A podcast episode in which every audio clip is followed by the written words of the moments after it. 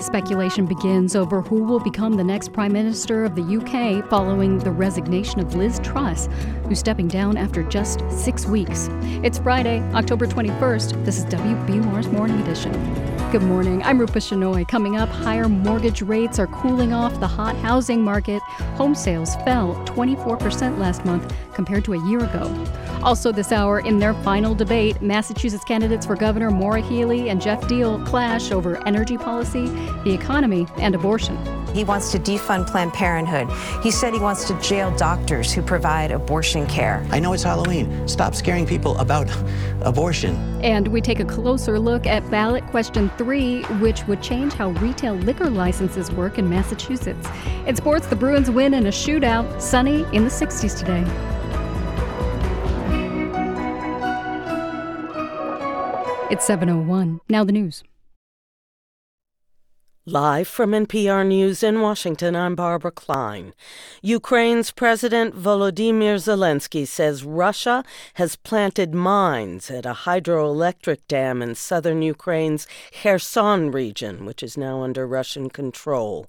Zelensky says destruction of the plant would be a catastrophe, as heard here through a BBC interpreter.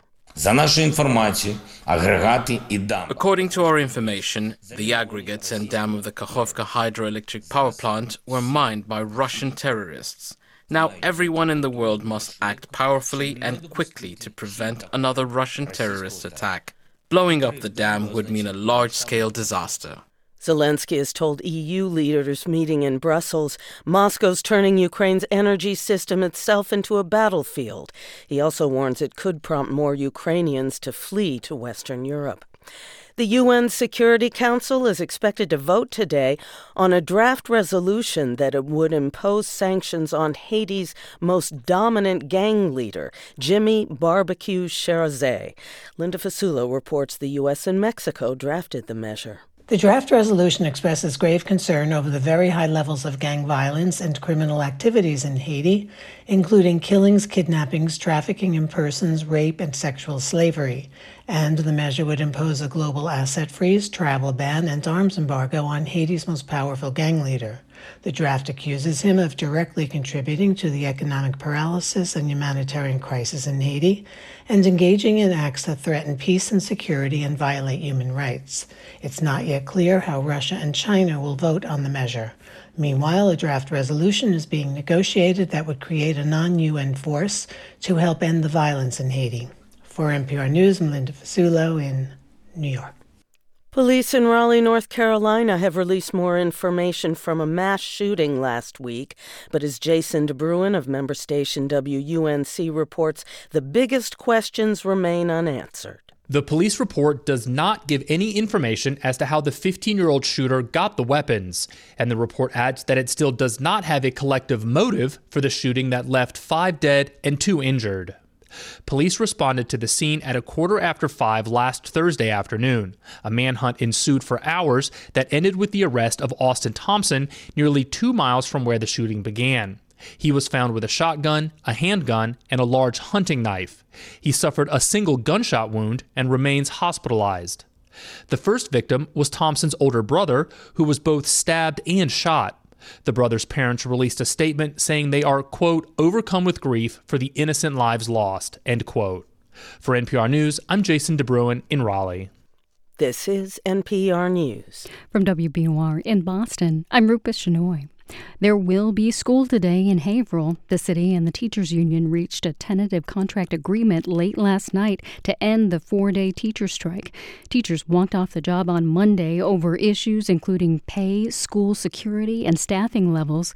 Because the two sides didn't reach a deal until late last night, the city says there will not be bus service available today. The two major party candidates for Massachusetts governor met last night in their second and final televised debate. Republican Jeff Diehl and Democrat Maura Healey discussed a variety of topics, including taxes. Diehl says he'd be opposed to future tax hikes, even if there's economic trouble, which he believes we're in now. We're seeing home values drop. We're seeing, uh, again, major manufacturers leaving our state. Raytheon. No, my point is this. We need to make sure that we've got the money for the future, but I don't think the state is ever going to be in a position where we need to raise taxes over the time that I'll be in office as governor. Healey would not make any kind of pledge about future tax increases. She instead focused on current conditions and urged the quick distribution of $3 billion in tax rebates required to go out under state law. I've also called for the acceptance of the proposed tax reforms by Governor Baker. I think they make a lot of sense and are uh, progressive and, and directed at, again, seniors, low income, middle income folks, really, really important things. Early voting in the election begins tomorrow.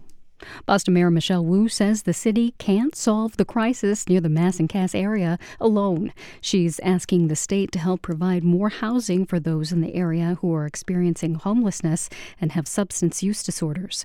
The mayor says Boston needs more state resources as more people from all over New England arrive looking for services to truly address the level of need and the depth of the opiate crisis, confounded and complicated with homelessness and mental health, we need the state as a partner, as we do on, on every issue. Wu says the city is taking steps to clean the area of discarded syringes that have been found on streets and parks. The annual Head of the Charles Regatta gets underway later this morning with boats racing along the Charles River in Boston. WBUR's Dan Guzman has a preview. Organizers call this the first full scale normal regatta since before the pandemic began. We have over 11,000 athletes. I think we're represented by over 30 countries in this year's regatta. That's Amy Mayer, the head of the Charles Race Director. She'll also be taking part in several events and says there's nothing quite like this. When the banks of the river are loaded with half a million people, hearing people cheer and shout your name and clap their hands. And it's like no other experience that I can possibly describe. Mayor adds her favorite place to watch the races is on one of the bridges over the river. The event goes through Sunday. For 90.9 WBUR, I'm Dan Guzman. It's 707. We are funded by you, our listeners, and by AE Events, design and production of corporate and nonprofit events, weddings, and conferences. Website at aeevents.com. Authentic, artful, accomplished. And the Ad Club's Women's Leadership Forum, in person on October 24th. Hear from influential speakers and visionary women driving positive change in the world. Tickets at adclub.org. The Bruins beat the Anaheim Ducks 2 to 1 in a shootout last night at the Garden. The Bees will host the Minnesota Wild tomorrow. And tonight, the Celtics will visit the Miami Heat. In your forecast, sunny today with a high in the mid 60s, clear overnight with lows in the 40s, sunny tomorrow and in the mid to upper 60s, mostly cloudy with a chance of showers on Sunday. It'll be around 60. Right now, it's 44 degrees in Boston at 708. WBUR supporters include Raymond James, a firm focused on transforming lives, businesses, and communities through tailored wealth management, banking, and capital markets solutions. Learn more at raymondjames.com. This is Morning Edition from NPR News. I'm Leila Fadel. And I'm Steve Inskeep. If you ever dreamed of being UK Prime Minister, now may be your chance. Okay, the race may not be that wide open, but after Liz Truss lasted only six weeks, nobody knows who might take the job next. Half a dozen figures in the Conservative Party are seen as contenders. Most have some kind of baggage or downside, and they include Boris Johnson, the prime minister who resigned amid scandal before Truss did. NPR's Frank Langfitt has been watching events from London, and he joins us now. Frank, good morning. Good morning, Steve. Okay, so I, am thinking of that old lyric from The Who Meet the New Boss, same as the old boss. Could that be literally true? It could be literally true. I mean, I'm still very skeptical, and a lot of people are here too. I want to say that none of these candidates have actually announced, but there's already building public support. And the reason that I think this is actually worth considering is right now, Conservative Home. This is a good website that covers the, the Conservative Party. It has numbers now showing that Rishi Sunak, he's the former chancellor, he's at 35 support from lawmakers in the parliamentary party, 19 for Johnson, 11 for Penny Mordaunt, who's the former defense secretary. So over the weekend, we're going to see more and more people coming out to decide who they want. These are conservative lawmakers in the parliament, and see by Monday um, who's getting the most support. Okay, so you have to take Boris Johnson seriously, given that the same members of parliament who pushed him out at least some of them seem willing to push him back in or pull him back in. What is the argument against Boris Johnson? Well, I mean, how much time do you have? I mean, you got to remember this is a guy that just last summer we were talking about a lot. He he was basically tossed out by his own lawmakers because he lied about these government parties during the COVID lockdown. And people are really angry about that here. They recognize that in the past Boris Johnson had lied about a lot of things, but this really, really bothered them. And uh, what we found, if you, I was just looking at some old polls from just even a few months ago, nationally, 75% find him untrustworthy. Two thirds found him incompetent and wanted him to resign. So the idea, which you would hear from some conservative lawmakers, that he could actually, because in the past he's won elections, could help the Tory party, the conservatives, out of the, the mess that they're in right now, uh, for a lot of people, that just seems extremely unlikely. Now, you did mention some other names earlier when you talked about that conservative Yeah. site that was tracking members of parliament. Who were some of the other contenders? Yeah, so I think the person to watch right now is definitely Rishi Sunak. He's at the top, and he came in second over the summer, lost to Liz Truss. He is the former Chancellor of the Exchequer, and that's important because the major problem that this country right now faces is economic and fiscal, and he has that background. And his original budget was a much more fiscally conservative budget. Liz Truss went for unfunded tax cuts, and in after the market tax, she actually ended up having to adopt the policies of the man Rishi Sunak that she beat. The other person, Penny Mordaunt, is very popular also among the Tory faithful out in the countryside, and uh, they're the ones who could ultimately have the the decision here. So, when you talk about ultimately having the decision, uh, the Conservative Party in recent years has had this system where the members of parliament, who would normally choose the prime minister, don't make the final decision. They leave it to party hardliners out in the countryside. Are they really going to go through that again? They could. The only way that that would change is there's now uh, about a hundred. You have to have a hundred people in the parliament to support you, and if only one person makes that, then that person would become head of the party and prime minister of the United Kingdom. So, if someone is overwhelmingly supported among members of parliament, it goes no farther. And there's certainly a lot of hope that that will happen because the last two prime ministers didn't work out too well. NPR's Frank Langfitt, thanks so much. Great to talk, Steve. Now, how does this look to the UK's close neighbor and ally? That is one of the questions we have for Catherine Colonna, the foreign minister of France, who is visiting Washington, D.C. Welcome to the United States. Thank you. Good morning. Um, I just want to note for people the UK's political and economic turmoil grows partly out of Brexit. They're trying to grow their economy outside the EU while also facing, you know, the global stresses that everyone faces. France, of course, remains inside the European Union, a leader of the European Union. Is your country's view being vindicated here? Well, I can't really comment on internal uh, British politics, you know, but allow me to say that France, as a long lasting friend of the UK and of the British people, wishes them to regain political stability as fast as possible. I think we all need a stable and active neighbour and partner as the UK. And yes, Brexit has been a factor, it has been there now, it is done, so we must turn the page and be, be you know, at work on both sides, building for a new relationship, a better one now than the one we've seen in the recent past. Do you believe that your country is in a more uh, sustainable or stable position for being inside the European Union as you face global problems like the war in Ukraine, the economic effects there, inflation, and so forth? We certainly are in a you know, a similar situation regarding the war in Ukraine, but with a, uh, stability in our economy and in our internal politics that the uh, UK doesn't currently enjoy. That's why we want to see it back as an active and uh, close partner. Now, I want to note that you're preparing, if I'm not mistaken, for a visit to the United States by your president, President Biden. I'm sure when they talk, a central issue is going to be the war in Ukraine. Do your governments still fully agree on the strategy as we head into winter now?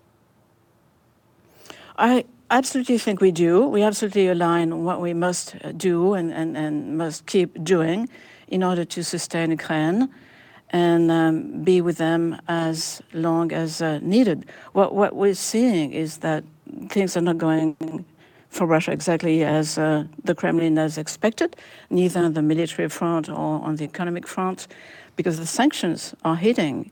And you know, just like uh, I do, that the, the internal front mobilization is not popular, and that's an understatement. So our strategy is to keep supporting Ukraine and its people, to keep isolating uh, Russia on the diplomatic front, and to uh, go on and help uh, as much as we can by keeping on our economic, diplomatic, humanitarian, and military support. And allow me to uh, remind everyone that the EU is welcoming 10 million Ukrainian refugees.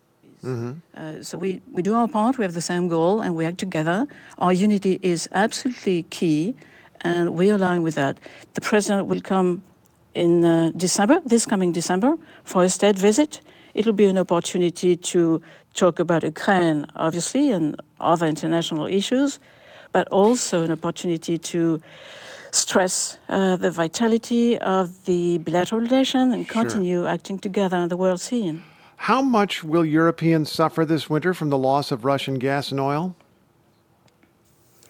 Well, there's a price we uh, all pay for, for, for that war chosen by uh, Russia because the economy has been affected, inflation is on the rise, and energy prices especially for European um, people, have been have been really increasing.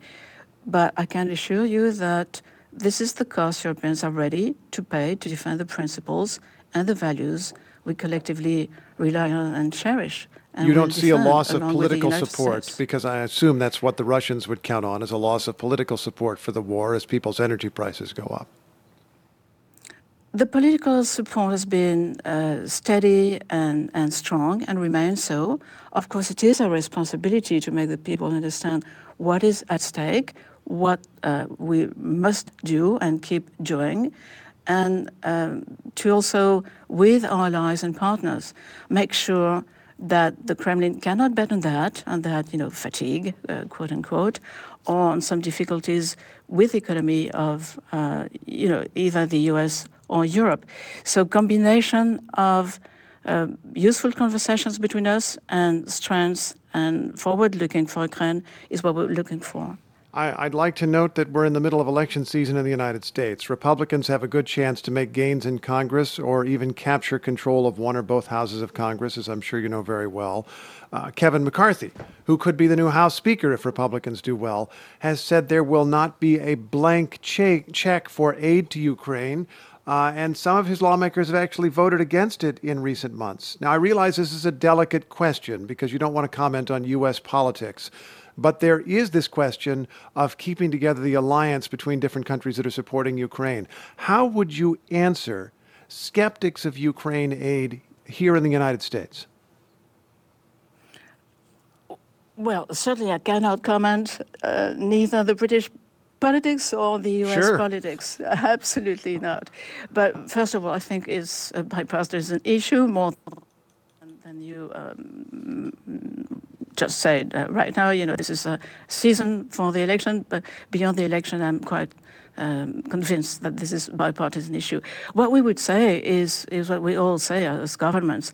Uh, this is our collective system uh, that is at stake. You know, the, the, the, pillars of the international order are principles and values of democratic countries.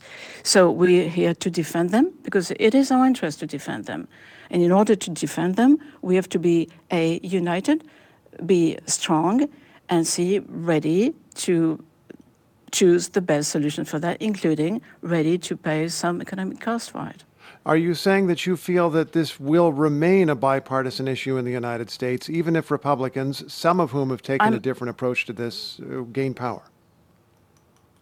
I'm I'm convinced it is a bipartisan issue because it is in the interest, in the strong and deep interest of our nations.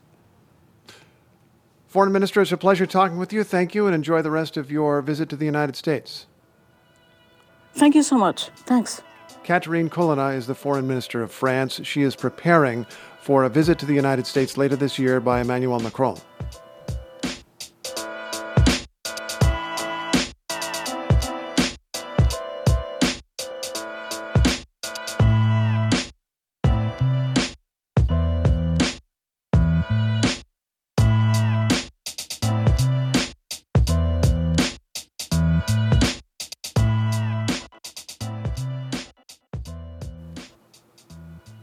This is NPR News. I'm Rupa Shenoy. Coming up on WBUR's Morning Edition, the Massachusetts candidates for governor met in their final debate last night. Maura Healey and Jeff Diehl clashed over energy policy, the economy, and abortion, as well as former President Donald Trump. And what you need to know about question three on your ballot, it would change some of the state's liquor licensing laws. It's 720. Turn your old vehicle into new news. Support the programs you love by donating your car or boat to WBUR. Details at wbur.org/cars. We're funded by you, our listeners, and by the MBTA, helping tens of thousands of people reach their destinations every day. The MBTA is hiring across multiple departments. The T offers competitive salaries, solid benefits, and established paths for growth. For more information and to apply today, visit mbta.com/careers. And Bass Berry and Sims Healthcare Law Practice, advising academic medical centers and healthcare providers on complex legal matters nationwide. More at bassberry.com. The US dollar is soaring against other currencies, adding to fears of a global financial meltdown. When that happened in 1985, governments took action. So they got together the finance ministers of the world and came to this deal where they would all take action to bring the dollar down. Could that happen today? I'm Kimberly Atkins Stohr. That's on point this morning at 10 on 90.9 WBUR, Boston's NPR news station. We'll have clear skies and a high near 64 today. Tonight it drops to a low around 48. Tomorrow sunny again and slightly warmer with a high near 68. Mostly cloudy on Sunday with a high near 62 and a good chance of rain in the afternoon. It's 44 degrees in Boston at 721. Support for NPR comes from this station and from Orion Pictures presenting Till, based on the true story of Mamie Till Mobley's fight for justice for her son, Emmett Till. Starring Danielle Deadwyler, now playing in select theaters, everywhere October 28th. And from Workday, an enterprise management cloud focused on providing organizations with a system to continuously plan for all what if scenarios. Workday the finance, HR, and planning system for a changing world. And from Amazon Business, from small business to big enterprise and everything in between, Amazon Business works to help simplify the supplies buying process. Learn more at amazonbusiness.com. This is NPR. This is WBUR's Morning Edition. I'm Rupa Shenoy.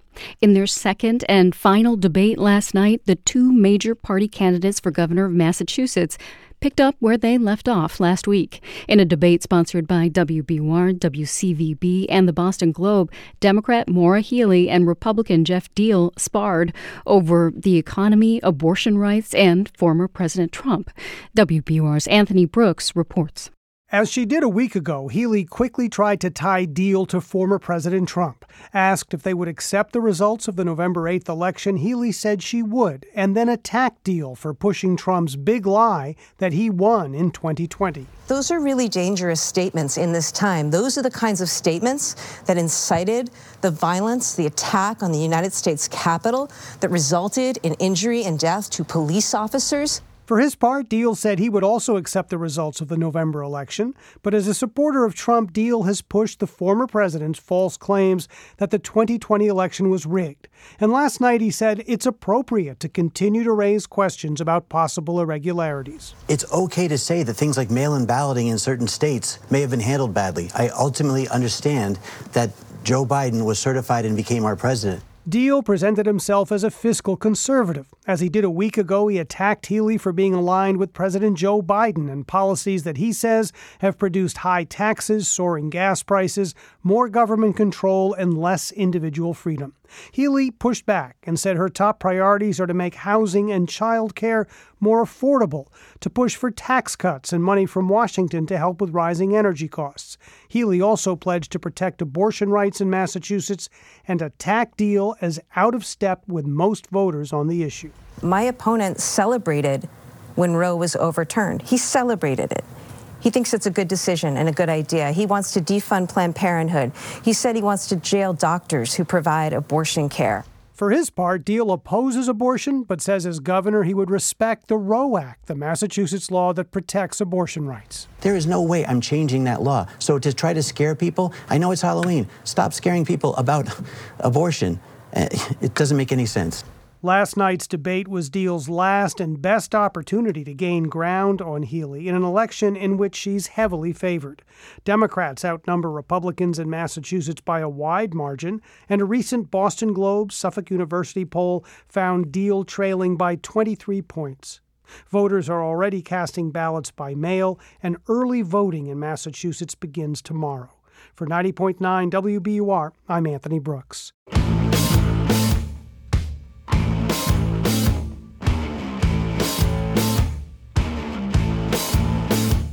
This election season, voters across Massachusetts are weighing in on a ballot question with big implications for alcohol sellers.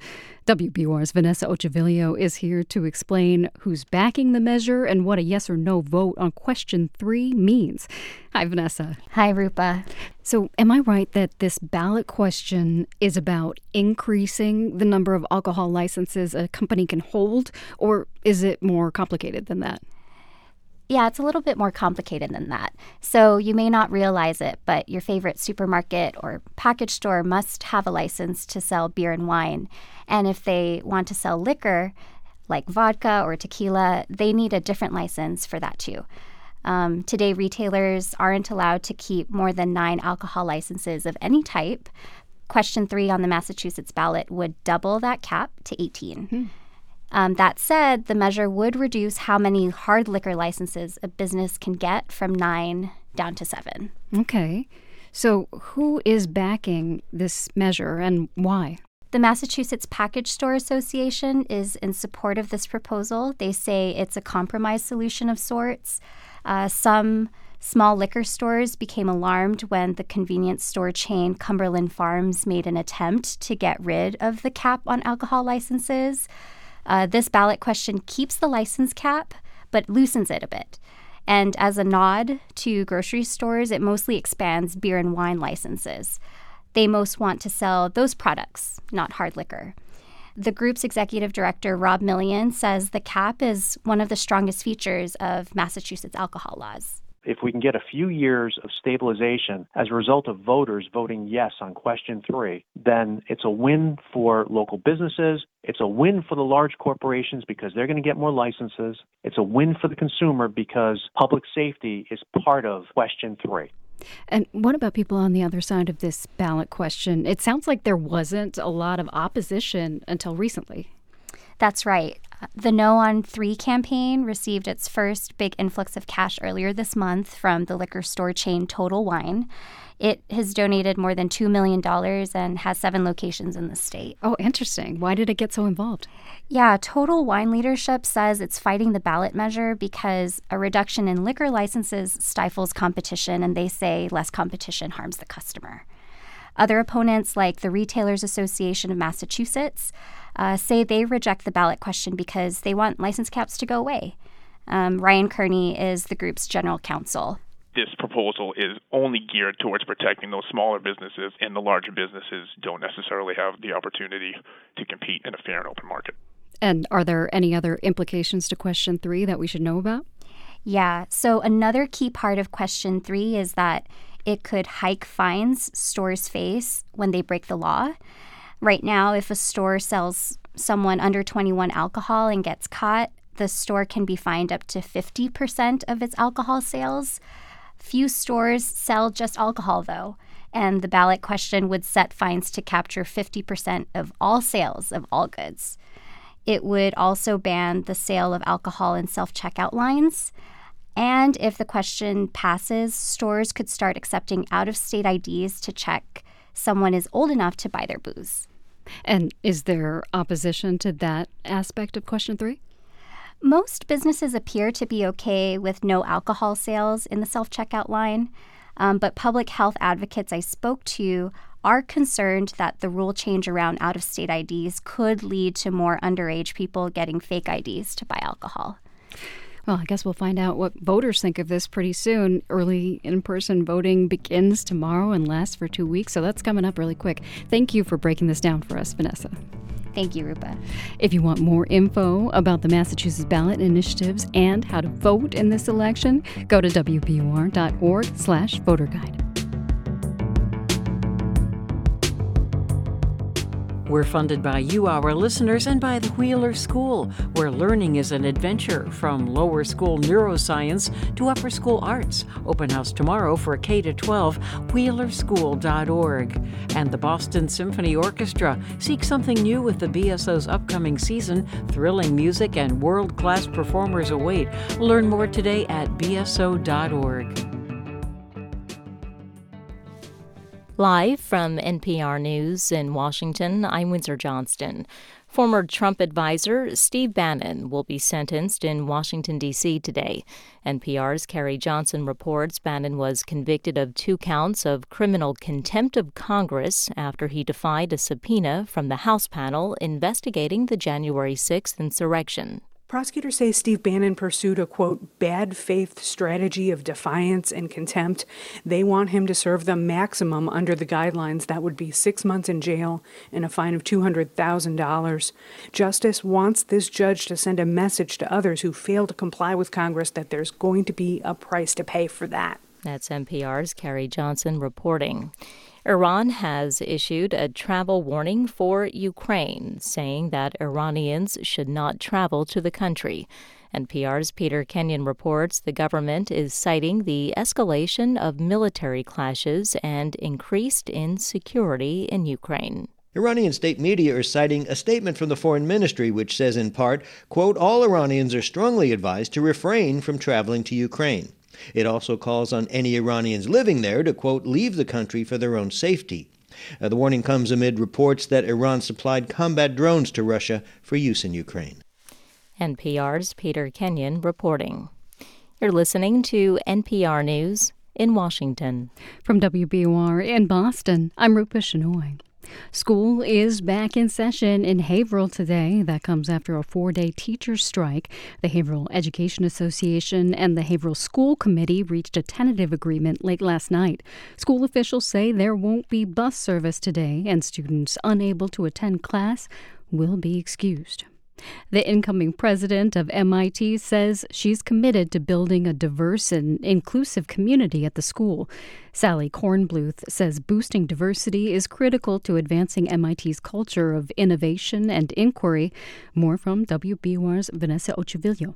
Kornbluth steps into her new role in January, but she's already looking ahead to how to ensure MIT remains diverse should the U.S. Supreme Court decide to overturn the use of race in college admissions this term. Obviously, MIT will always follow the law, but it's going to be critical to think about ways, regardless of what comes out of a court decision, to maintain a diverse and vibrant environment. She plans to lean into recruitment of first generation students, who now make up one in five students on campus.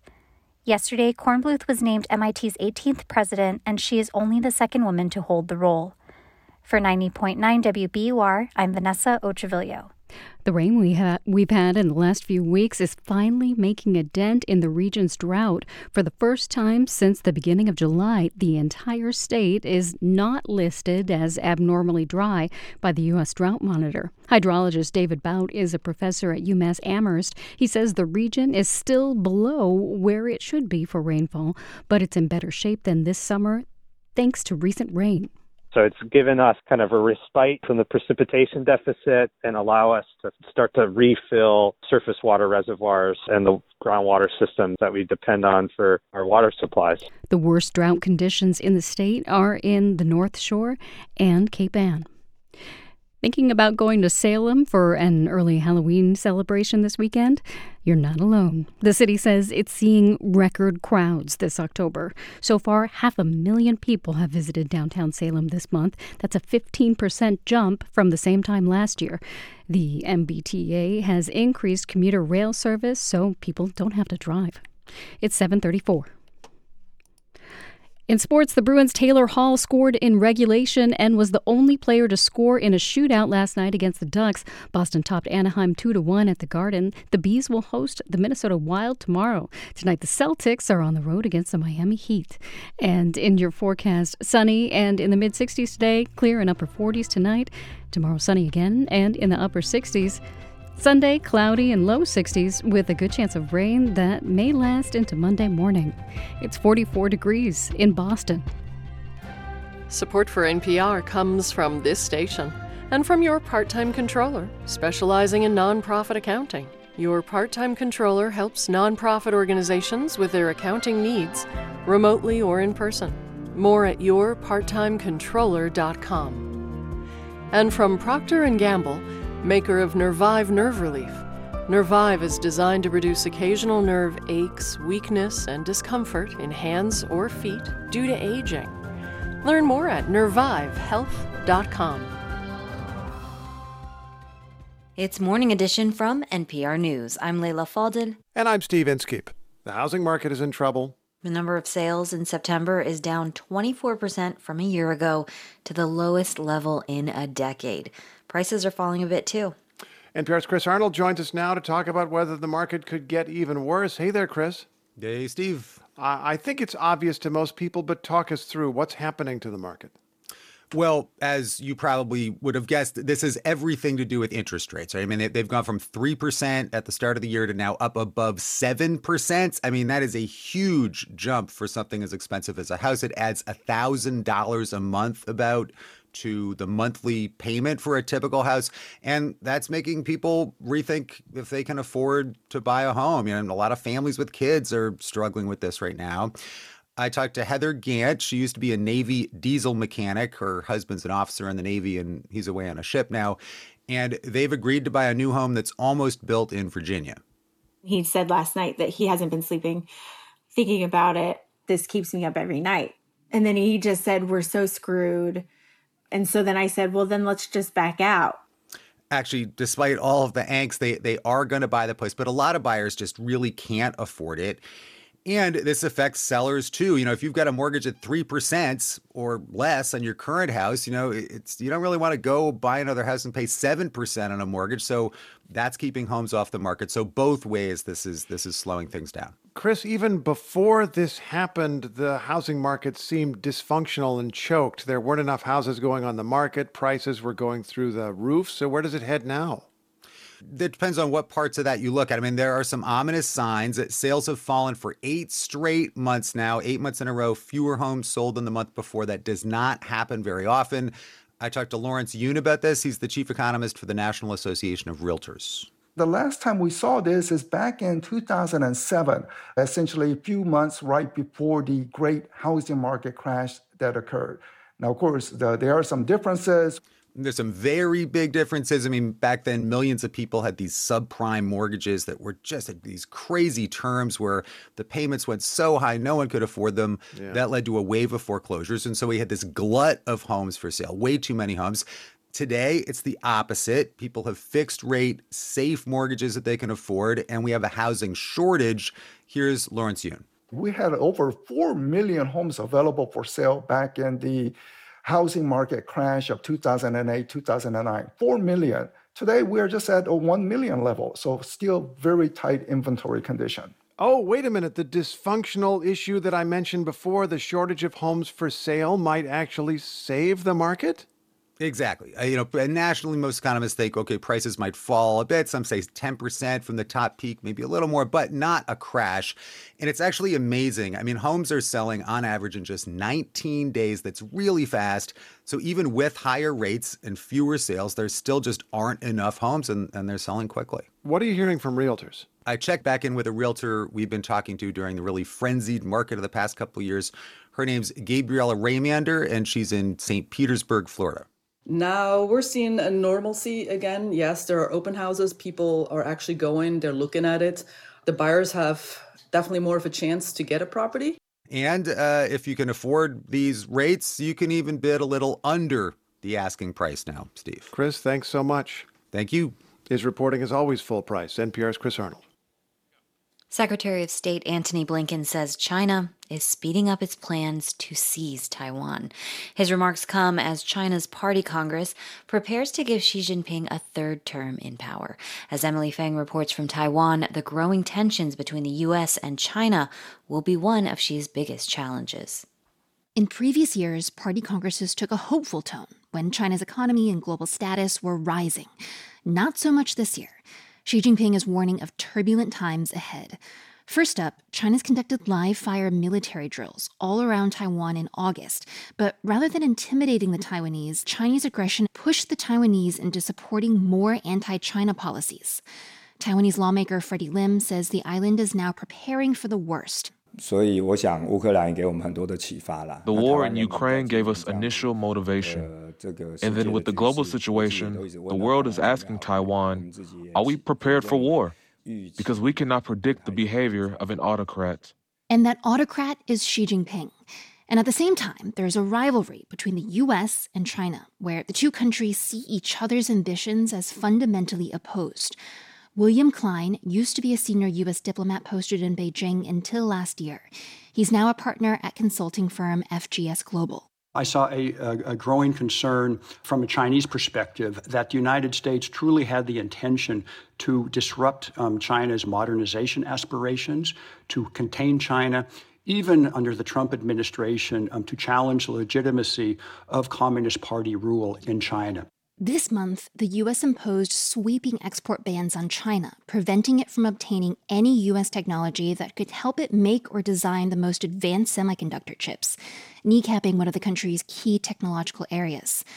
Mike Mazarr, a political analyst at think tank RAND, says these export bans are concrete confirmation the U.S. is trying to contain China's rise. It's just sort of an open ended statement that we perceive you as so dangerous that we are not going to conspire in, in allowing you to reach to, to become one of the leading world leading semiconductor manufacturers. Meanwhile, at the party congress, Xi Jinping gave a speech where he was resolutely unapologetic about the path his country is pursuing, which appears to show that China won't change its behavior despite U.S. pressure. These hardening attitudes indicate there are few off ramps to diffuse U.S. China tension. I don't see the kind of end game that's Jessica Chen Weiss, a political science professor at Cornell University and former senior policy advisor to the U.S. State Department. Right now, we have a lot of efforts underway to slow China down, but it's not clear under what conditions. That if is, is there anything that China could do differently? Meaning, by punishing China for what it's done wrong, the U.S. hasn't given China an idea of what it could do right to better the relationship. Here's Robert Daly, China director at U.S. think tank the Wilson Center.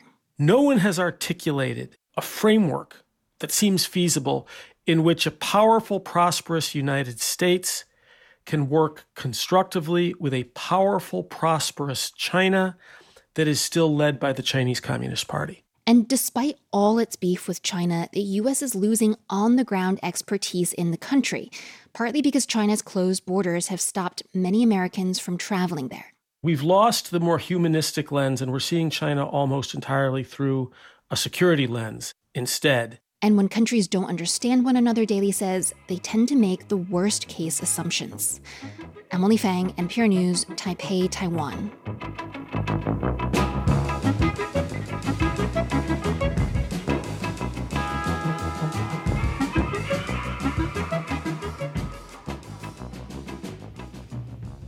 This is NPR News. I'm Rupa Shenoy in Boston. Coming up on Morning Edition, NPR's Life Kit team presents its guide to professional networking. And in our next hour, pediatric transgender care clinics are under attack from conservative activists who say they're trying to protect kids. And your forecast clear skies and mid 60s today. We fall into the 40s tonight, then sunny tomorrow and in the mid to upper 60s. Right now it's 45 degrees in Boston at 743. We are funded by you, our listeners, and by Bentley University's Executive PhD in Business, a part time doctoral program for professionals who want data driven research skills to solve today's business challenges. Now, in business news, Sysco drivers in Plympton are ending their strike after nearly three weeks. The workers overwhelmingly voted to approve a new five year contract yesterday. The deal includes pay raises and improvements to workers' health and retirement plans. It does not include renewal of a pension plan. The union representing the drivers says they'll work they'll return to work on Sunday. Boston based VMS Software is mourning the death of its CEO. The company says 44 year old Kevin Shaw was killed last week after he was hit by a driver in Acton. Vice President David Sweeney will serve as the company's acting CEO. Boston based Propeller Ventures plans to invest $100 million in startups that'll help solve the climate crisis. The tech fund says it's partnering with Woods Hole Oceanographic Institution to identify companies to support. Propeller is led by Brian Halligan, the co founder of HubSpot. It's 744. Funding for WBUR's business report comes from Cambridge Trust, a private bank offering a full suite of custom financial solutions tailored to its clients. Their team provides private banking, wealth management, and commercial and innovation banking designed to power any ambition. You can visit their offices or connect online at cambridgetrust.com slash way to wealth.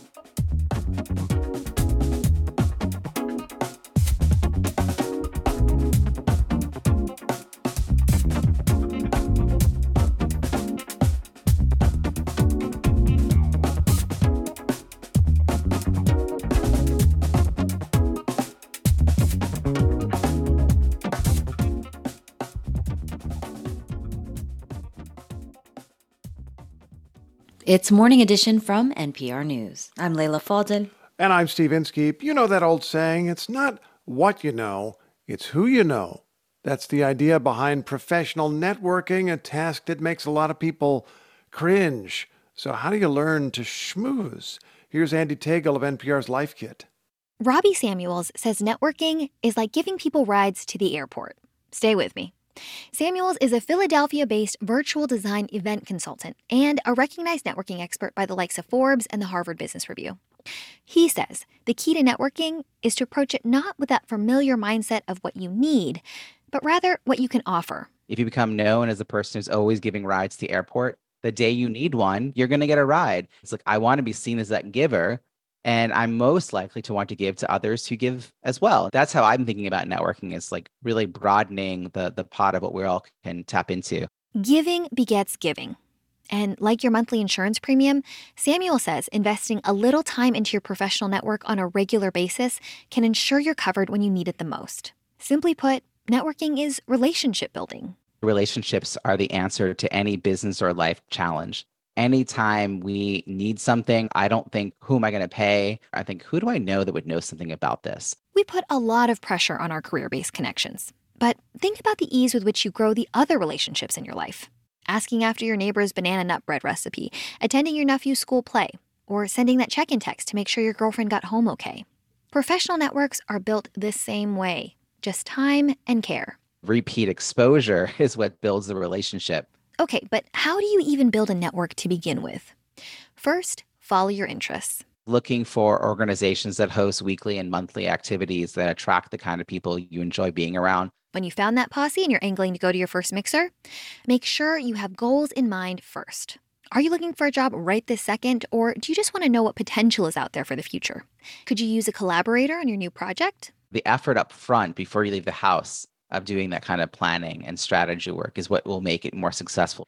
Then, when you get there, resist the urge to just collect as many business cards as you can. It's not about volume. It's not about extrovert versus introvert. It's about being thoughtful about what you're trying to achieve in that moment. And don't forget to be authentic in your approach. Because if they hire you and you're playing acting as somebody else, it's not going to be the job for you. Samuel's mantra for networking success is to show up and add value in every space you enter whether you're brand new to the job market or the seniorest of senior supervisors. You get to think really broadly about what that looks like. One of my favorite things to do online to stand out is to be a person who shares resources in the chat. If a speaker mentions a book or a website or a TEDx, I will go and find the link and put a thoughtful comment into chat with the name of the book and the link to the book. Super simple and a great way to offer value and sort of rise up from the crowd in a really nice way. And this practice of openness and generosity can be applied in lots of social situations, says Samuels, not just professional spaces. So if you were at the DMV and you had an interesting conversation with someone while you were sitting there for three hours, that's networking. The DMV, really? Why not? You know, like if you mind your own business all the time and have blinders on, you'll miss opportunities when they are right in front of you. For NPR's Life Kit, I'm Andee Tagle.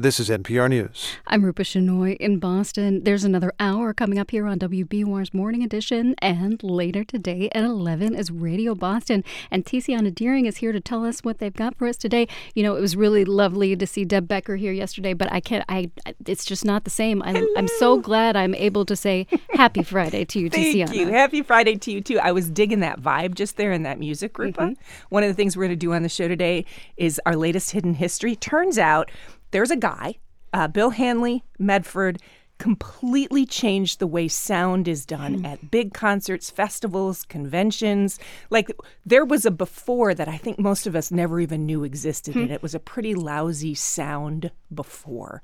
So we have him on today. It is fascinating. Everything from LBJ to the Beatles, right? He affected, um, and I think it's going to be a fascinating conversation. That sounds fascinating. And you've got the energy for it after last night. Yes, yes. I'm surprised, frankly, but yep, there was a debate last night, and that's the other thing we'll do. Adrian Walker of the Globe, our own Anthony, Anthony Brooks will join us, and we'll break down how it went last night. Sounds great. Have a good time. Happy Thank Friday. You. Happy Friday.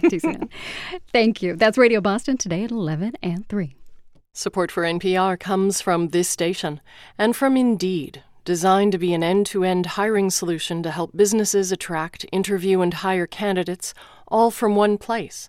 Learn more at Indeed.com/slash NPR and from BetterHelp, connecting people with a therapist online for issues like depression and relationships.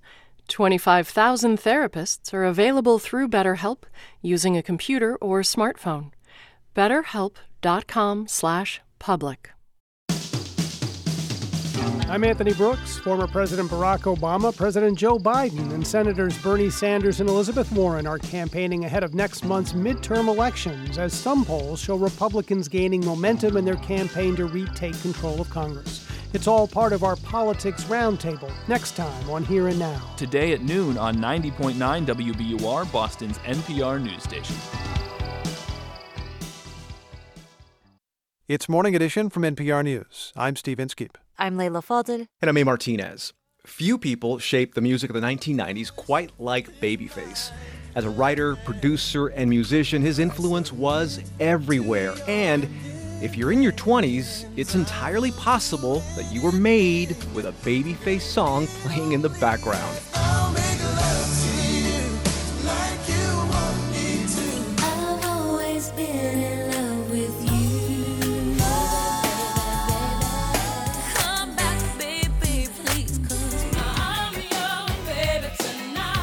That's Whitney Houston, Mariah Carey, TLC, Madonna, and Boyz II Men, a tiny sampling of Babyface hits. Now he's back with a new album of collaborations with up and coming women. It's called Girls Night Out. I keep on falling in love.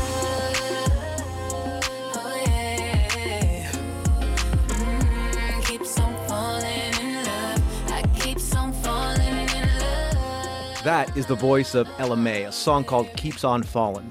Babyface says he and his collaborators found inspiration on a tight deadline.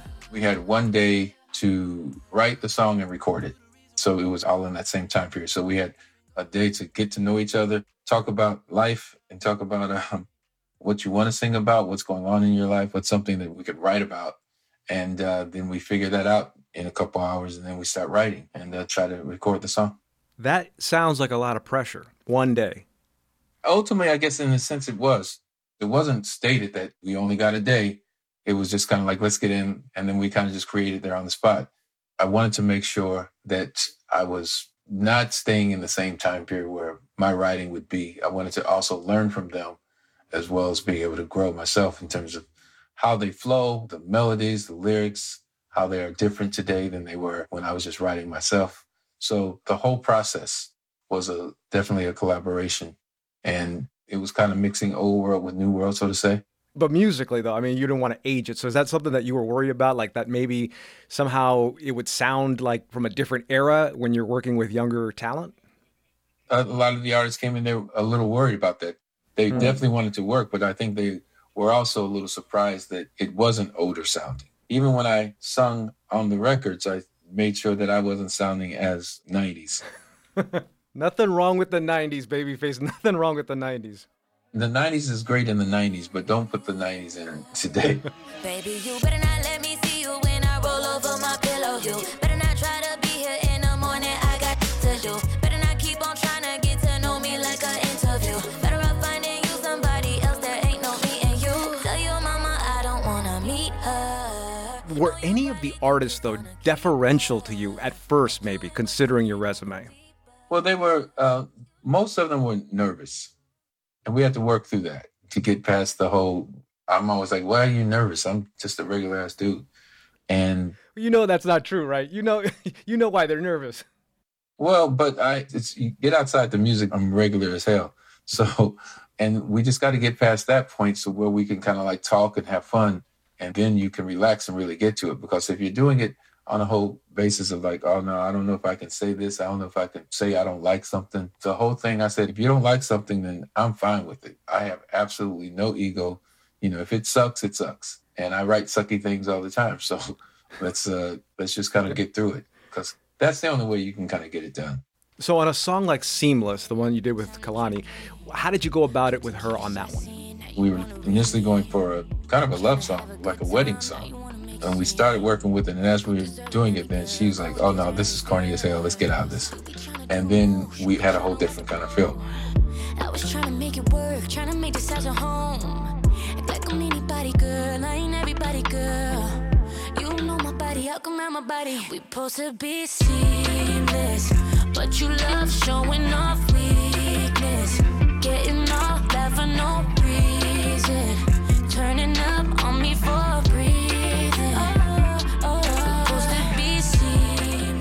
You know, in the past, you worked with uh, Whitney Houston, Mariah Carey, Mary J. Blige. I mean, do you notice a change in how women are treated in the industry? Because, you know, the music business has, in a lot of ways, excluded women from key roles for a very, very long time. Is that changing, you think? Well, I think that there's far more independence, there's far more um, confidence in who they are and what they want to say and, and how they want to say it. Whereas before, you were just the producer and they come in and they just say, okay, what do you want me to do? It's a far different world today as it relates to these young girls.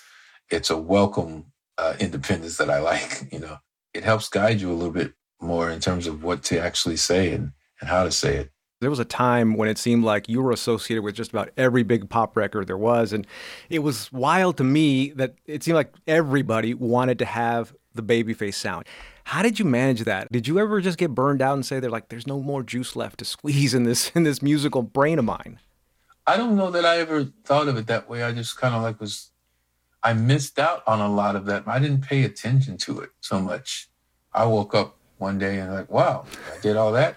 it really just creeped up on you, like, oh my gosh, I, this is what I did.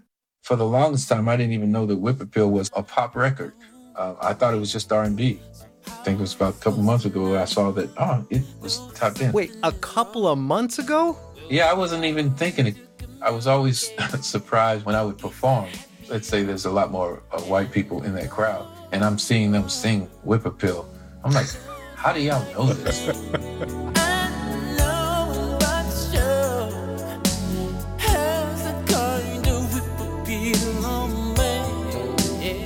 So one of the great things I, I love about this album, Girls Night Out, is that there's something for someone that's 20 and there's something for someone like me who's now above 50 yeah i think that ultimately this whole project was really about me presenting the new girls the young girls that i think are great and i think have flavor and i think will be important in the future.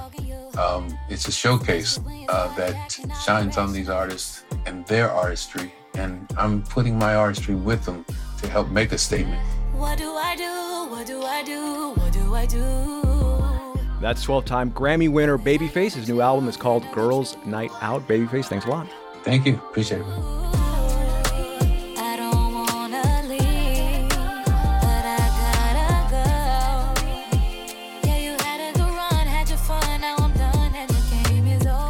This is Morning Edition from NPR News. Our theme music was inspired by B.J. Leiderman. I'm Amy Martinez. I'm Leila Fadel. And I'm Steve Inskeep.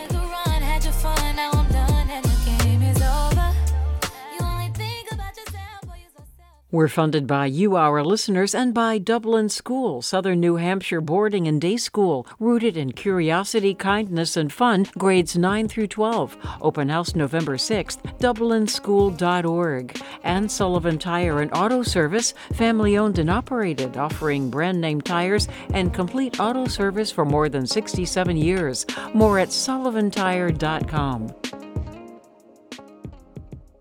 I'm All Things Considered executive producer Jonathan Kane, and this is 90.9 WBUR FM Boston, 92.7 WBUA Tisbury, and 89.1 WBUH Brewster. Listen anytime with our app or at WBUR.org. WBUR, Boston's NPR news station. A new scramble for leadership of the UK is expected to play out today in a race to replace Liz Truss as Prime Minister. It's Friday, October 21st. This is WBUR's Morning Edition. Good morning. I'm Rupa Shenoy. Coming up, former Trump White House advisor Steve Bannon may be sentenced to up to six months in jail today for failing to respond to the House committee investigating the January 6 attack. Also, this hour, we follow Boston based lawyers in El Paso, Texas, and Juarez, Mexico, helping migrants who thought they'd be able to enter the U.S., but are finding their situations complicated by a new Biden administration policy. And some Ukrainians watching the upcoming U.S. midterm elections say they're worried Republicans will gain power. When we see Fox News commentators from our perspective promote isolationist position, that looks like support for Russia. Sunny and 60s today. It's 801. Now the news. Live from NPR News in Washington, I'm Barbara Klein. President Biden is due to deliver remarks today on his administration's plan to forgive billions of dollars in student loan debt. He'll give the speech at the historically black Delaware State University. NPR's Barbara Sprunt has more. The speech comes on the heels of the launch of a program to cancel some student debt. The plan will cancel up to $10,000 in debt for those earning less than $125,000 $1,000 per year and up to $20,000 for those who receive Pell Grants while in school.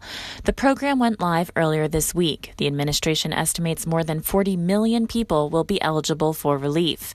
His speech follows a day in Pennsylvania where Biden promoted his administration's infrastructure law and helped raise money for Lieutenant Governor John Fetterman, who's facing off against celebrity TV doctor Mehmet Oz in a very tight Senate race. Barbara Sprunt, NPR News, the White House. In Britain, potential candidates for Prime Minister have until Monday afternoon to gather support from parliamentary colleagues after Liz Truss resigned yesterday. Willem Marx reports the hopefuls will need more than a hundred backers to reach the nomination threshold. None of Truss's potential successors have confirmed whether they'll stand in the contest to replace her next week as both head of the Conservative Party and Prime Minister. Leading candidates include former Finance Minister Rishi Sunak, whom Truss beat in a similar contest this summer, as well as former Defence Minister Penny Mordaunt, though scandal hit former Premier Boris Johnson remains a possible contender. Willem Marx reporting. The Environmental Protection Agency is opening a civil rights investigation into chronic problems with the water system in Jackson, Mississippi. NPR's Debbie Elliott reports the probe will center on whether state agencies discriminated against the capital city's majority black population in allocating federal funds to local water systems. The investigation comes after the NAACP filed a discrimination complaint with EPA, alleging that Mississippi state government engaged in a decades long pattern of refusing to fund improvements to Jackson's water treatment system. On ongoing problems reached a crisis point this summer that left residents without clean drinking water for more than two months and no water pressure at all for a week. The NAACP called the federal civil rights probe a significant first step in holding the state accountable for its role in exacerbating the water crisis. Republican Governor Tate Reeves blamed what he called the quote, absolute and total incompetence of Jackson's Democratic mayor. Debbie Elliott, NPR News. Ahead of the opening on Wall Street, stock futures are down slightly.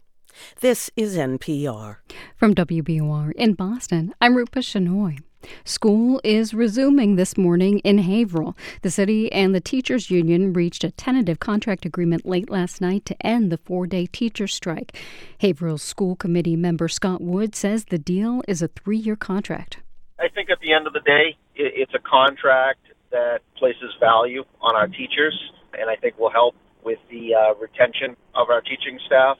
But at the same time, it certainly uh, balanced the financial constraints of the taxpayers of the city of Haverhill. Wood says the agreement also stipulates the teachers union is responsible for paying extra costs incurred by the strike, including police details and extra legal fees. The tentative agreement still needs final approval from teachers. With Election Day approaching, Democrat Maura Healey and Republican Jeff Diehl met last night in their second and final debate. WBUR's Anthony Brooks reports the two candidates for governor picked up where they left off in last week's debate. Healey and Diehl sparred over the economy, energy prices, and abortion rights. As she did in their first debate, Healey wasted no time attacking Diehl for pushing former President Trump's bogus claim that he won the 2020 election. Those are the kinds of statements that incited the violence, the attack on the United States Capitol. Diehl acknowledged that Joe Biden was certified as president, but said it's appropriate to raise questions about possible election irregularities. It's okay to say that things like mail in balloting in certain states may have been handled badly. Last night's debate may have been Diehl's last and best chance to gain ground on Healey in an election in which she's heavily favored. For 90.9 WBUR, I'm Anthony Brooks. New England lawmakers are calling on President Biden to release extra heating oil from the region's stockpile. They say the war in Ukraine and the pandemic have driven up the cost of oil and cut supply. By law, President Biden can release oil in the regional reserve if there's a supply shortage. The president authorized the release of 15 million barrels of oil from the National Reserve earlier this week. Home construction projects in the U.S. are likely to slow down, but the impact could be muted in the Boston area. That's according to a new analysis from the Harvard Joint Center for Housing Studies. WBUR's Yasmin Amer reports. Researchers expect nationwide spending on home remodeling to decrease by around 60% by mid 2023. But the slowdown in Greater Boston is likely to be less dramatic. One reason the housing stock is older, and so construction projects tend to be more urgent. Abbe Will is a housing researcher at Harvard. Existing home sales are slowing. Obviously, there's a lot of talk of recession. And certainly, I think what the slowdown could also be picking up on is that homeowners feeling a little bit more reserved about the future or just uncertain about the future. In the past couple of years, the growth rate for spending on home renovations has been staggering in some cases rising more than three times the rate for a typical year. For 90.9 WBUR, I'm Yasmin Amer. It's 807. We're funded by you, our listeners, and by Uncommon Feasts, catering diplomatic receptions, corporate celebrations, milestone events, and public galas in Boston, the North Shore, and Midcoast Maine. Artisanal cuisine and a focus on logistics. UncommonFeasts.com. Gather around. Let's feast. The Bruins topped the Anaheim Ducks 2 to 1 last night in a shootout. The Bees will play again tomorrow when they host the Minnesota Wild. Tonight, the Celtics will be in Miami to take on the Heat. Sunny today with a high in the mid 60s. Clear overnight with lows in the 40s. Sunny tomorrow and in the mid to upper 60s. Mostly cloudy with a chance for showers on Sunday. It'll be around 60. Right now it's 46 degrees in Boston at 808. We're funded by you, our listeners, and by Progressive Insurance, where drivers can compare direct rates using Progressive's rate comparison tool at progressive.com or 1 800 Progressive. Comparison rates not available in all states or situations. It's Morning Edition from NPR News. Good morning. I'm Steve Inskeep. And I'm Leila Fadel. You've seen them, all the lettuce jokes out of the UK comparing Liz Truss's short time as Prime Minister to the shelf life of a head of lettuce. In the lead up to her resignation, a live stream from the British tabloid newspaper The Daily Star captured the world's attention. A head of iceberg lettuce wearing a blonde wig and googly eyes next to a photo of the embattled Prime Minister. The caption asked, Will Liz Truss outlast the lettuce? Well, she didn't. When Truss announced her resignation just 45 days into her time in office, the lettuce celebrated its win with British flags and starlights, and Truss became the shortest serving prime minister in British history. Well, we've got the man who inspired all these lettuce jokes when he made that first comparison in the pages of The Economist. Andrew Palmer is the Britain editor at The Economist, and he joins us now. Good morning and welcome to the program. Good morning, Leila. Lovely to be here. So, all lettuce jokes aside, let's talk about why Liz Truss's tenure was such a mess. Yes, she is now possibly the worst prime minister we've ever had. That will be a, a debate for historians. But um, t- really, the thing that blew her up was a big mini budget, um, which uh, she unveiled along with her chancellor on September the 23rd. It was a package of unfunded tax cuts. There was no clear sense of how it would be paid for. The financial markets took fright. And ever since then, she's had to sort of systematically U turn. And that shot her authority. Um, over time, her ability to control her party disintegrated. And by yesterday, it became clear that there was absolutely no point to Liz Truss, um, and she had to resign. So, an, a very brief and very unsuccessful tenure. Is she to blame alone, though, for the financial situation? It is a time where inflation is a problem across the continent, as are rising prices. Uh, that's totally fair. Um, it is um, difficult globally at the moment. Uh, however, what Ms. Truss um, and her Chancellor decided to do yeah. was embark on a borrowing spree at the point that inflation was rising. So they stuck their heads above the parapet with a really, really risky f- fiscal strategy, um, and uh, in so doing, made themselves a target. So it is true that interest rates are rising um, everywhere. It is true that cost of living is under threat uh, and under pressure across Europe, but they absolutely exacerbated it. And there is now a premium on um, British government debt, which is referred to in the markets as a moron premium. Um, and that has been caused by uh, what the British government did um, a few weeks ago. So, what does this now mean for the Conservative Party, now a divided party, having to choose yet another prime minister? We're hearing the names include Boris Johnson, who had to leave in scandal and Truss replaced him. What does it mean for the party? Yeah, the party is really in a kind of spiral um, at this point. Um, they've been in power for 12 years. Um, there's a sense of exhaustion um, around them. Uh, ever since the Brexit vote in 2016, it's been riven by factionalism, um, and there's been a, a premium placed on ideological purity about about Brexit.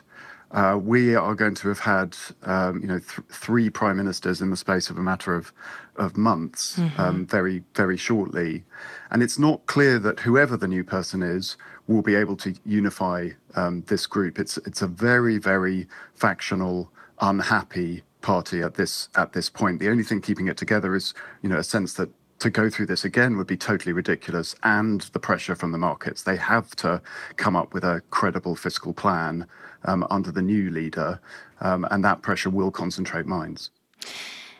Do they have the public's trust, though, at this point, with with the chaos, with the political and financial chaos? Absolutely not. Um, that has been uh, sacrificed. Uh, the the opposition Labour Party has a huge lead um, in the polls. Uh, and if there was an election now, um, the Tories would be facing a landslide defeat. Uh, they would they would they would have a crushing crushing loss. Uh, however, the the election timetable is in their gift, mm-hmm. Uh, and they don't have to call one. Uh, until um, as late as January 2025. It, it's possible that one could hold, could happen earlier if enough Tories decide that their government is is so kind of inept and so bad for the country that it's worth bringing on their own demise. But at the moment, we're not we're not quite there yet. So let's talk about what happens next. What is the process now um, to choose next the next prime minister, and how likely is it actually that Boris Johnson would come back?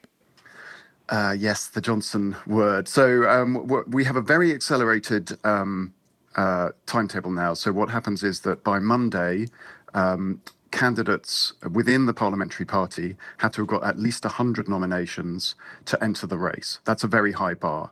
And what that means is there can, there's only a maximum of three can be in the race come Monday. It is possible that only one hits that bar. So we might know as soon as Monday who the next prime minister is.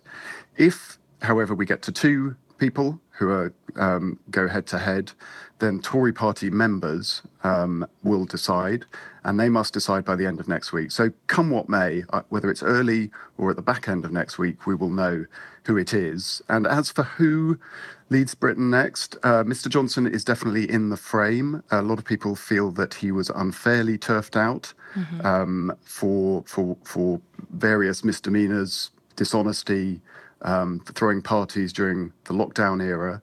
They also think that he's a proven election winner and that he has a mandate because he was in charge of the government last time there was a general election. On the other hand, he's very, very divisive.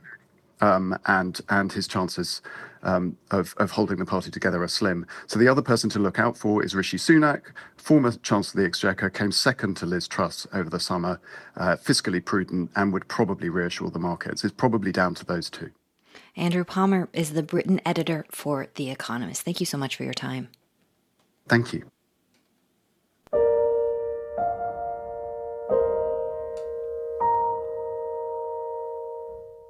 Three real estate firms based in the wealthiest parts of the nation's capital, and some of their executives will have to pay a landmark $10 million settlement to the city for blocking families with lower incomes from their buildings. The firms are also banned from managing property in D.C. because they're accused of discriminating against renters who use Section 8 vouchers and other forms of housing assistance. Washington, D.C. Attorney General Karl Racine says it's the largest civil penalty in a housing discrimination case in U.S. history. And he said that when he announced it yesterday. And he joins us now. Good morning and welcome to the program. Good morning, Leo. It's a pr- pleasure to be here. So, Attorney General, this settlement is historic because of the price tag, but it also sends a message, right? What is the larger message your office and this penalty sends to real estate firms operating in D.C.? The larger and clear message is all real estate firms, all landlords, all management companies in the District of Columbia must accept anyone in the District of Columbia who has a housing voucher. The reason why housing vouchers are so important is because the skyrocketing cost of rent. We know that even when people work one, two, and three jobs, they still can't make ends meet in terms of paying rent in the District of Columbia. These vouchers, which support people who already pay 30% of their income for rent, are necessary. And if you don't accept them, the Office of Attorney General is going to investigate and issue significant penalties. Now, you've compared landlords breaking the law, refusing to accept these vouchers, to Jim Crow era housing discrimination policies. If you could expand on this type of discrimination and what it does in a city like DC that's dealing with these high levels of gentrification and displacement of longtime black and brown residents. Sure. Uh, my comments about the Jim Crow era discrimination relate to the demographics of the District of Columbia. And indeed, what we found is that 95% of voucher holders in DC are black, 79% are women. 32% are single mothers. 66% make less than 20 uh, $20,000 a year. And so, because the overwhelming majority of people, 95%, are black, those folks who discriminate against voucher holders are essentially uh, committing racial d- discrimination and are barring blacks from renting.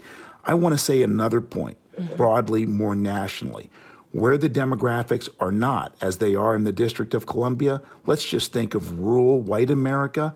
Voucher holders are overwhelmingly white. Only 19 states have laws like the District of Columbia, which make it discriminatory to deny voucher holders. That means in rural areas where they're overwhelming white folks, they too are likely being discriminated against. So don't mess, don't get confused about race. Think about poverty. Think about the working poor. Think about what's right. And what's right is uh, to allow people to pay rent even if they're getting support from the government. In the few seconds we have left, do you want other cities to follow suit? Yes, it's, in, it's incredibly necessary. And as you know, discrimination is not easy to detect. In our case, we had a whistleblower who stood up in the face of being called names and being accused of fraud, and she told us the truth. Washington, D.C. Attorney General Karl Racine. Thank you so much for your time. Thank you.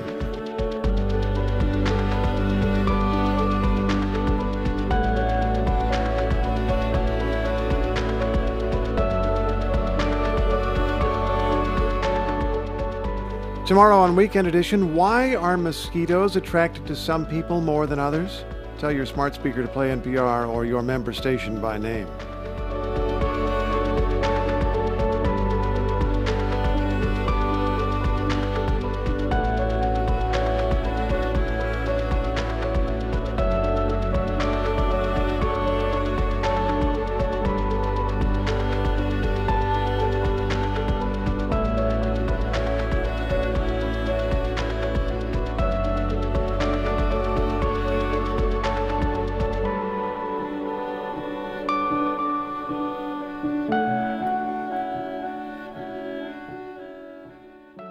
It's Morning Edition from NPR News. This is 90.9 WBUR. I'm Morning Edition host Rupa Shenoy. Coming up in this week's StoryCorps, a mother and daughter who came to the U.S. from Iran talk about the potential pitfalls of wearing a hijab in America.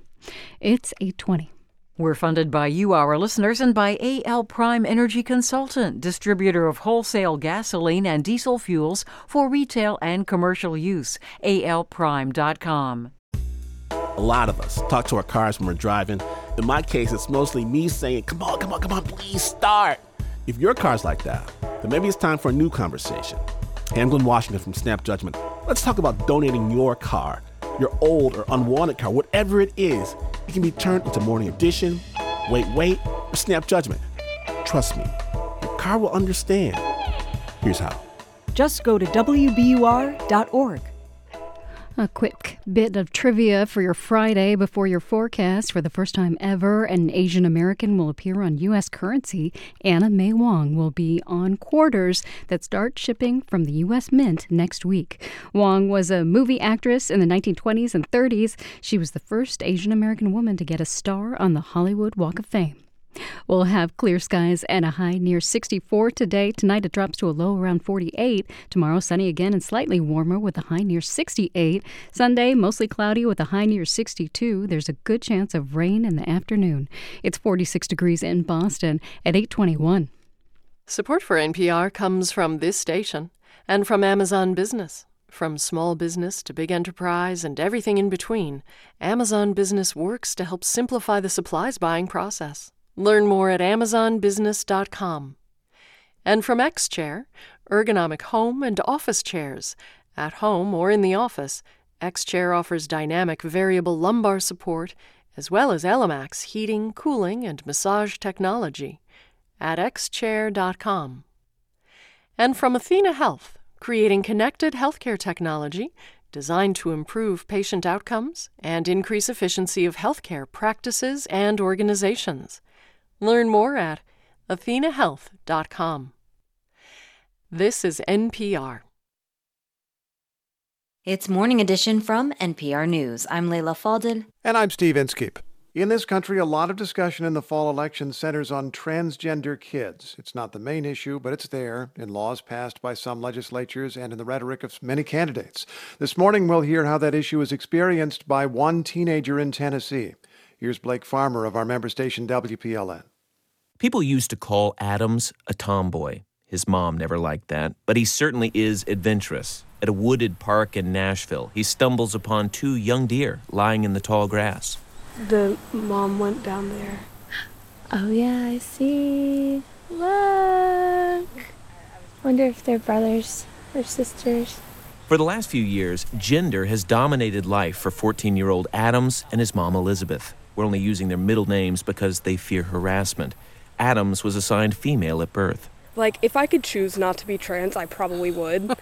like, if I just. It would be easier. Yeah, wouldn't if I could choose to just be a cisgender girl, I probably would. Adams came out to his mom a few years ago. As puberty began, his body started fighting his brain, growing breasts and menstruating. So Elizabeth began working to get him into a local pediatric transgender care clinic at Vanderbilt University Medical Center.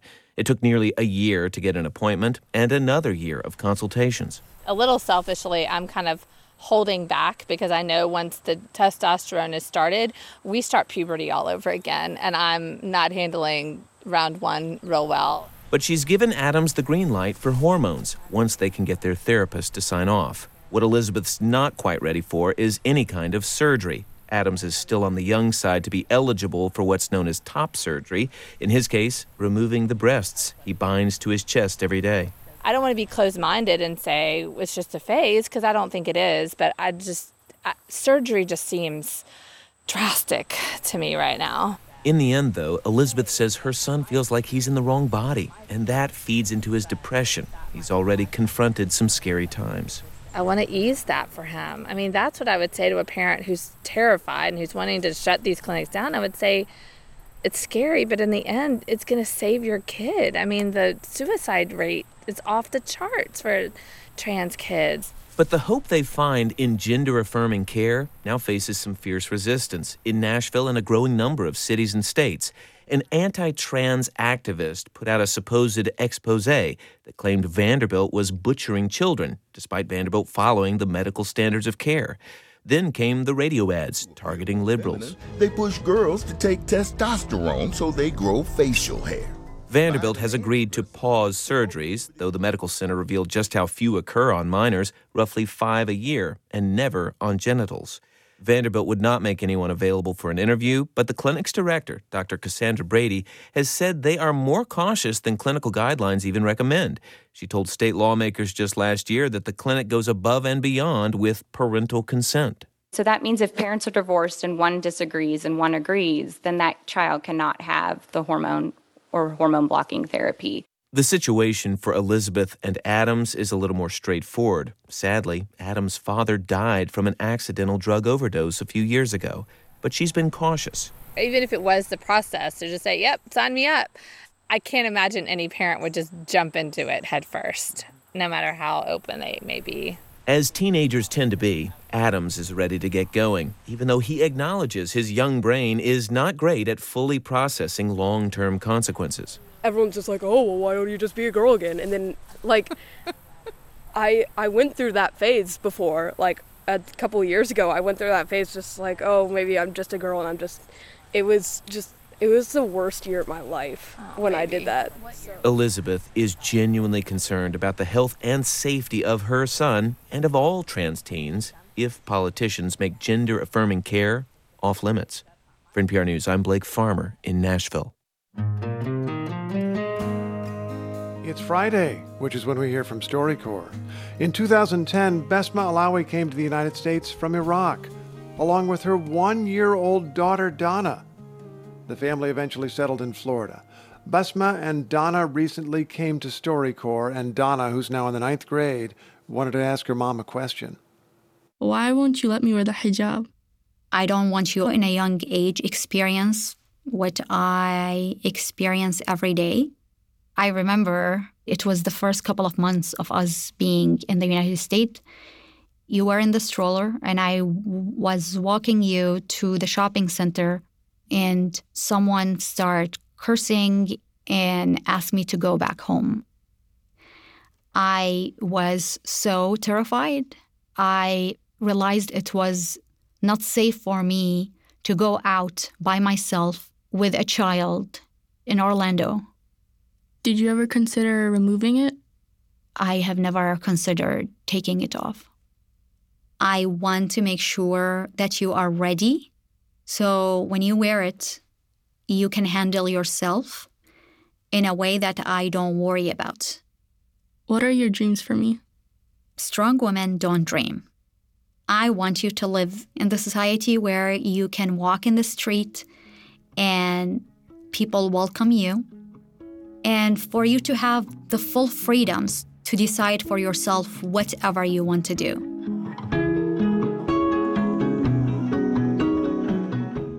Besma Alawi and her daughter, Donna Aljabouri, for StoryCorps in Jacksonville, Florida. Their conversation will be archived at the American Folk Life Center of the Library of Congress.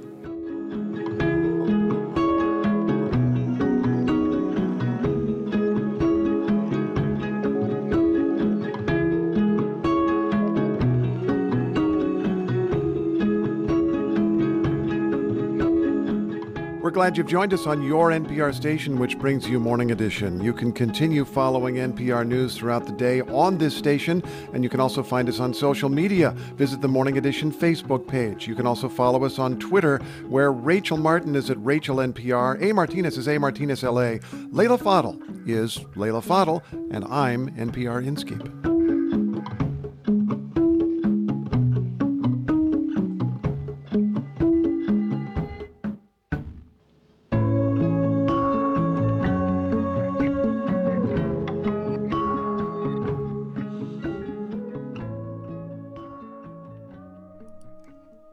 This is NPR News. This is WBUR's Morning Edition. Up next, former Trump White House advisor Steve Bannon may be sentenced to up to six months in jail today for failing to respond to a subpoena from the House committee investigating the January 6 attack.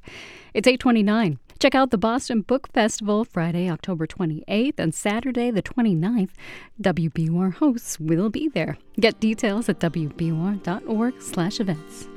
We're funded by you, our listeners, and by Brimmer and May, a pre K through 12 all gender day school in historic Chestnut Hill. Learn more at their open house October 23rd, brimmer.org and Cambridge Trust, a private bank offering a full suite of custom financial solutions tailored to its clients. Their team provides private banking, wealth management, and commercial and innovation banking designed to power any ambition. You can visit their offices or connect online at cambridgetrust.com slash way to wealth.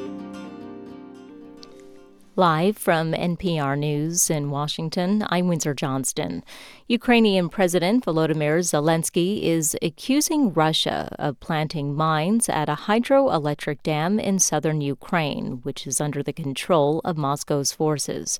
The BBC's Hugo Bachega reports the Ukrainian government says if the plant were destroyed, it would cause a catastrophe. He says that 80 communities could be flooded if this dam explodes, including the city of Kherson, which is the main city in the south of the country, one of the largest Ukrainian cities under Russian occupation. The president hasn't provided any evidence. There's been some speculation in the last few days that Russia could be planning a so called false flag attack. In other words, trying to attack this dam and then put the blame on the Ukrainians. We know that the Ukrainians are advancing there, they're carrying out this counteroffensive They're making some gains along the Dnipro River. And the key target here is the city of Kherson. The BBC's Hugo Bachega reporting.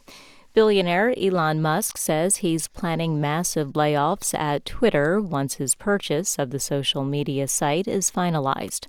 According to the Washington Post, Musk is planning to eliminate 75% of the company's employees. The deal is expected to close at the end of the month. You're listening to NPR News in Washington. From WBUR in Boston, I'm Rupa Shenoy. Class is in session in Haverhill today. Teachers ended their four day strike late last night. That comes after they reached a tentative agreement with school officials. The strike started on Monday. The teachers were pushing for higher pay and better staffing. A proposal on the Massachusetts ballot could change the way stores sell alcohol. Question three would double the number of beer and wine licenses a company can have, but it would also reduce the maximum number of hard liquor licenses a company can have. WBUR's Vanessa Ochavillo explains. The Massachusetts Association of Package Stores is leading the Yes on 3 campaign. Its executive director, Rob Mellion, says the measure protects small businesses but also satisfies larger chains that want more beer and wine licenses. Stores across the state recognized that they needed to do something to offer a compromise in order to create a stable atmosphere where they can coexist with these large interests. Opponents say the proposal stifles competition and harms the customer. Among other changes, Question 3 would also allow stores to accept out of state driver's licenses to check for age. For 90.9 WBUR, I'm Vanessa Ochavillo. Somerville and Milton are among the top 20 best places to live in the U.S. That's according to Money.com's annual 50 Best Places to Live list. The rankings are based on factors like quality of life, economic opportunity, and diversity. Somerville ranked number seven overall. Milton was in the 17th spot. The list gave the top ranking to Atlanta. It's 833.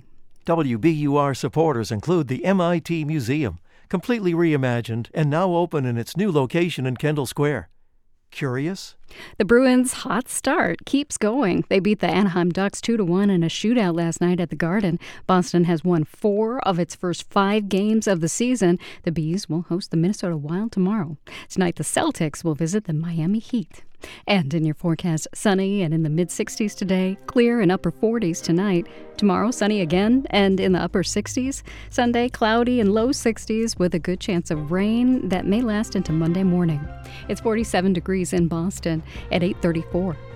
Support for NPR comes from this station and from Amazon Business. From small business to big enterprise and everything in between, Amazon Business works to help simplify the supplies buying process.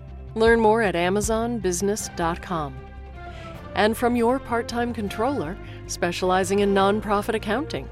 Your part time controller helps nonprofit organizations with their accounting needs, remotely or in person.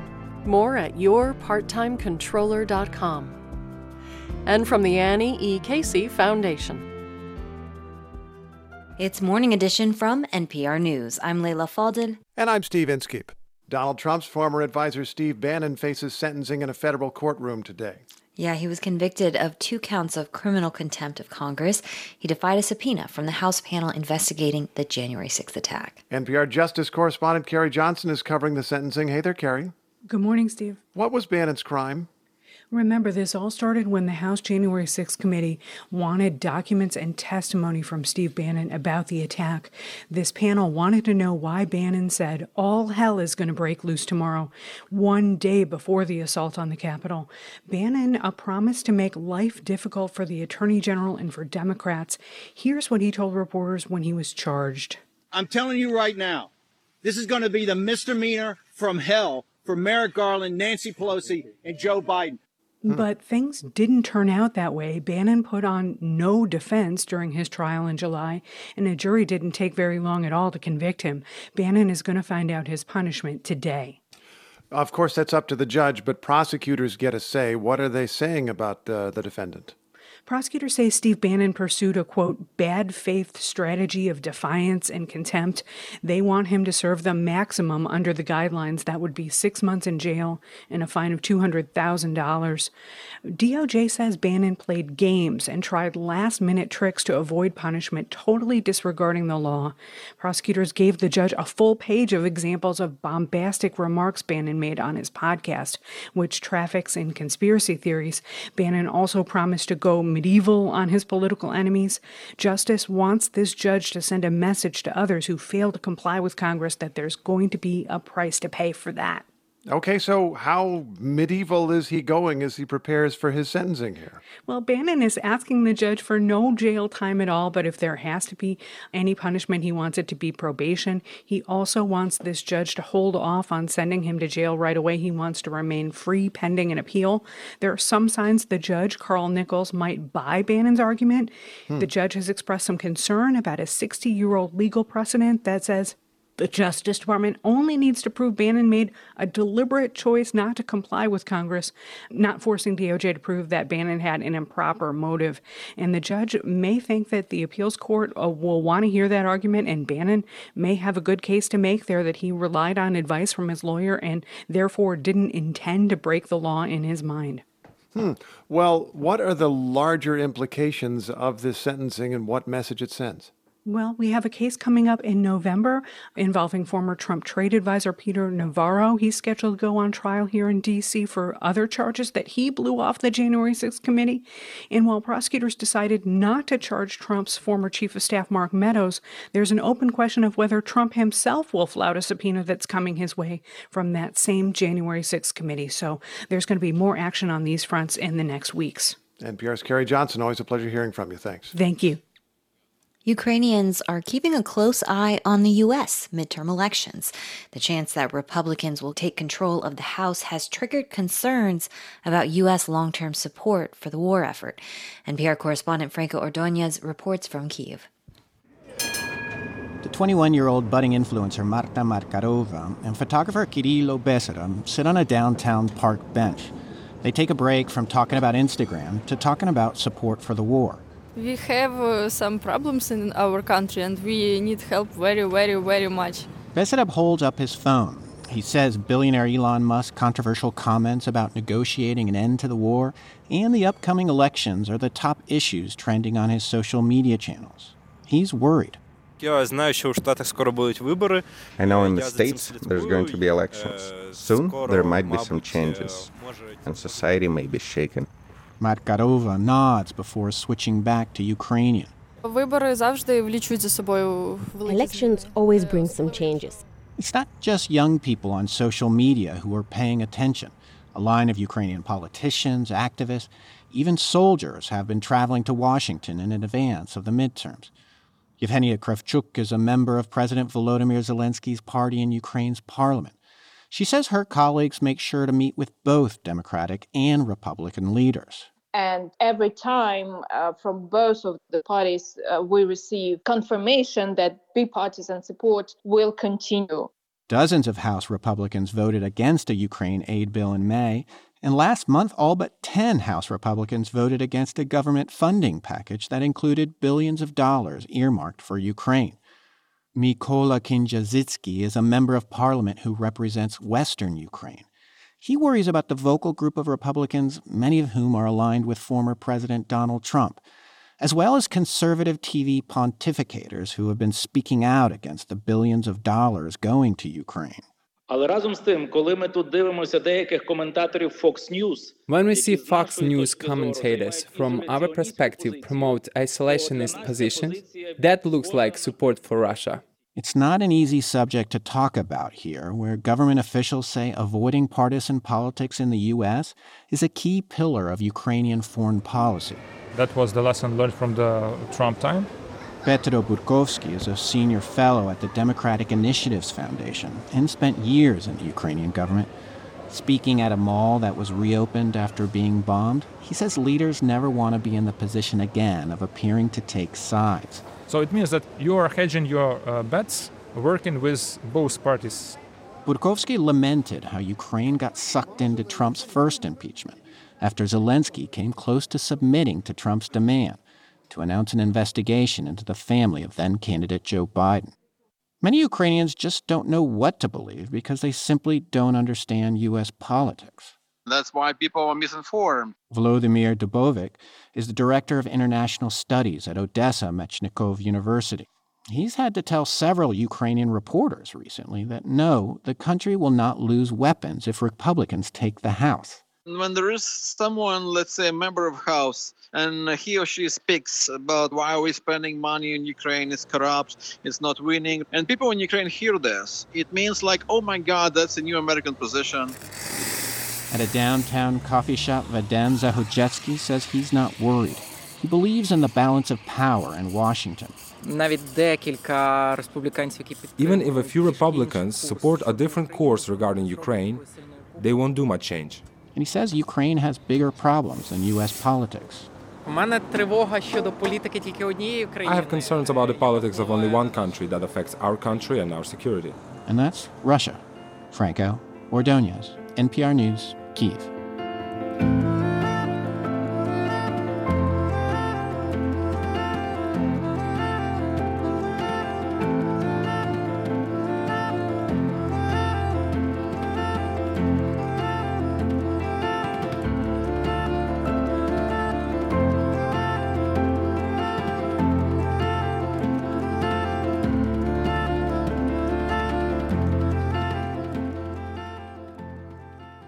This is NPR News. I'm Rupa Shenoy in Boston. Next year on Morning Edition, we follow the Boston lawyers representing migrants unexpectedly flown to Martha's Vineyard by Florida Governor Ron DeSantis as those attorneys tour facilities at the southern U.S. border. In your forecast, clear and mid 60s today. We fall into the 40s tonight. Then tomorrow, sunny and in the mid to upper 60s.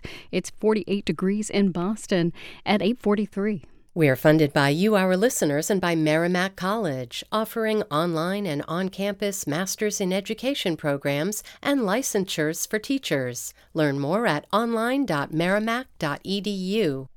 Now, in business news, a campaign to build a federal biomedical research facility in Massachusetts is ramping up. The recently announced ARPA H project aims to accelerate research into diseases like Alzheimer's and cancer.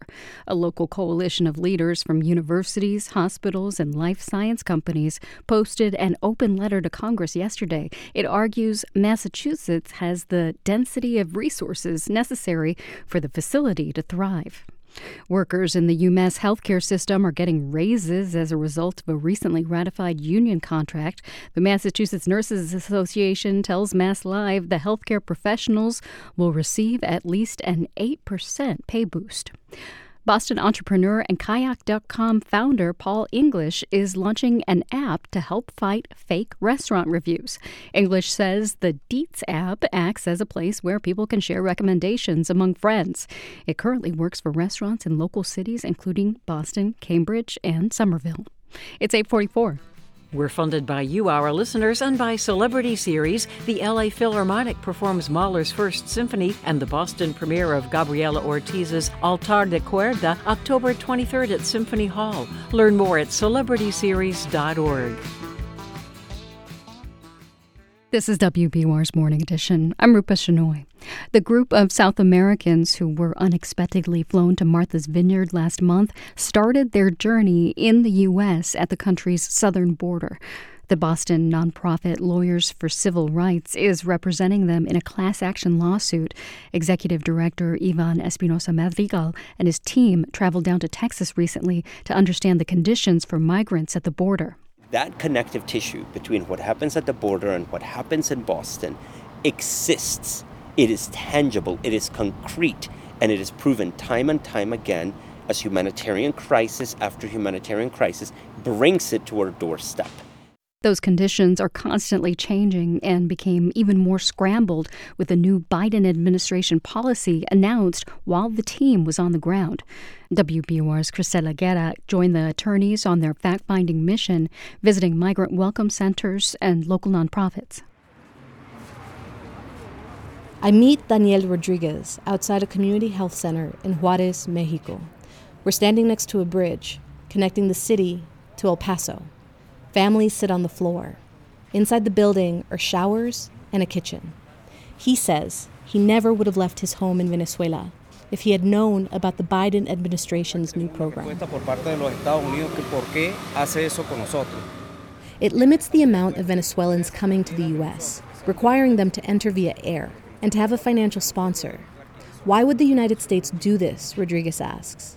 He wouldn't have risked his life trekking across nine countries past bodies of migrants who didn't make it out of the jungle alive.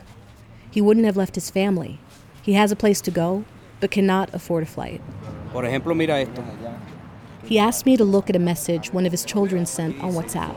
Papá, ya Chippy me dijo, lo siento mucho, mi amor.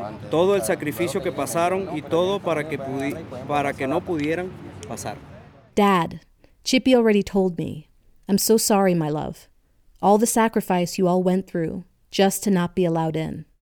Until last week, Rodriguez had reason to think he would have gotten over the border to El Paso. There were up to 10 buses a day leaving the city run Welcome Center for the Northeast. They were processing 500 to 600 migrants daily, nearly all from Venezuela. Biden's restrictions have left many stuck in limbo, with no options except to register online and hope to qualify for asylum. Yo pensé que me iban a decir bienvenido a los Estados Unidos. No, bienvenido a México. Eso fue lo que me dijeron. On a bus, Joy Avile says he thought they were going to say welcome to the United States. Instead, they said welcome to Mexico.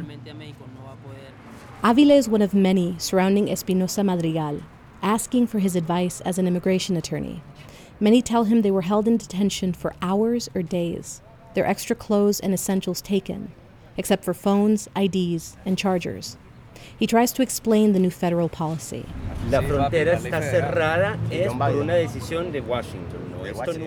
Some say they arrived in the U.S. before the new policy took effect. Edgardo Chavez says he was expelled, but his two brothers let in. He holds up a video they sent from a construction site. They're already working. Darvis Romero summarizes the frustration they all feel. Stuck. We don't know what's going to happen to us. No one is telling us anything. Shelters throughout Juarez are full, with migrants removed from the U.S. since the rule took effect last Wednesday. The local government has opened an emergency shelter. El sello azul es el parol, es el estatus que ustedes tienen en In El Paso, Espinosa Madrigal held several Know Your Rights workshops for new arrivals at welcome centers, educating them about their paperwork and reminding them to register their new address. These are the lucky ones, those who made it through processing before Biden's new mandate. But they now face a new set of challenges. And now the question is, what does the future look like for them? And that's not guaranteed. And so, in that respect, the Martha's Vineyard immigrants are just as unstable as any other migrant who comes to the country and needs to start making their way. At this crossroad between two nations, some call the border the new Ellis Island. It greets families of travelers who arrive with the hope that this will just be another stop on their way to navigate new cities, new laws, and a new language. For 90.9 WBUR, I'm Cristela Guerra. This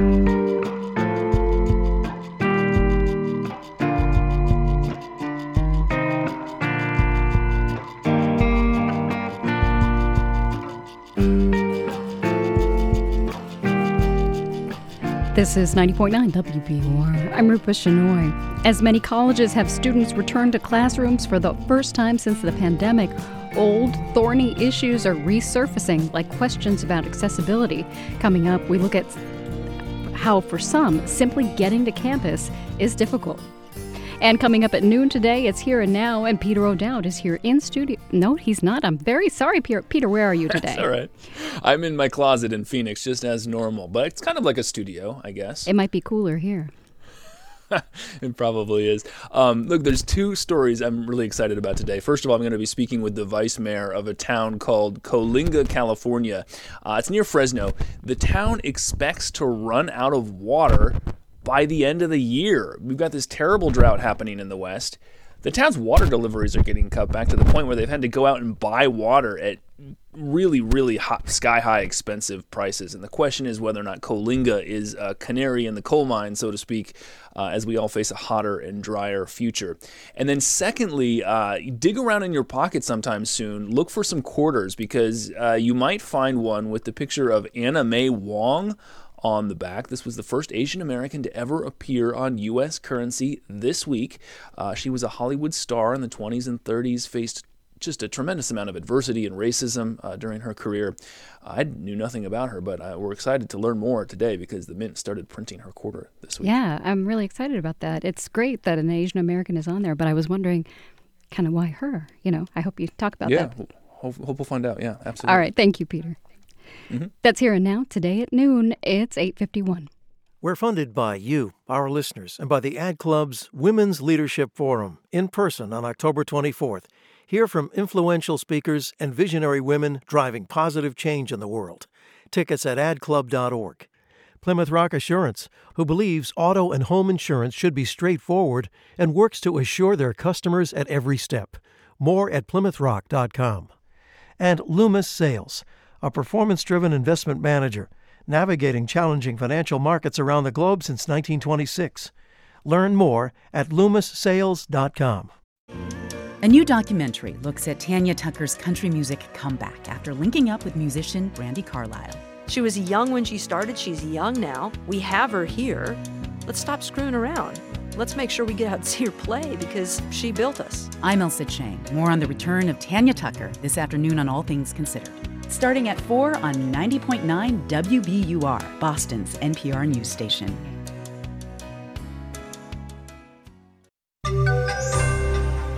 Student loan forgiveness is still on.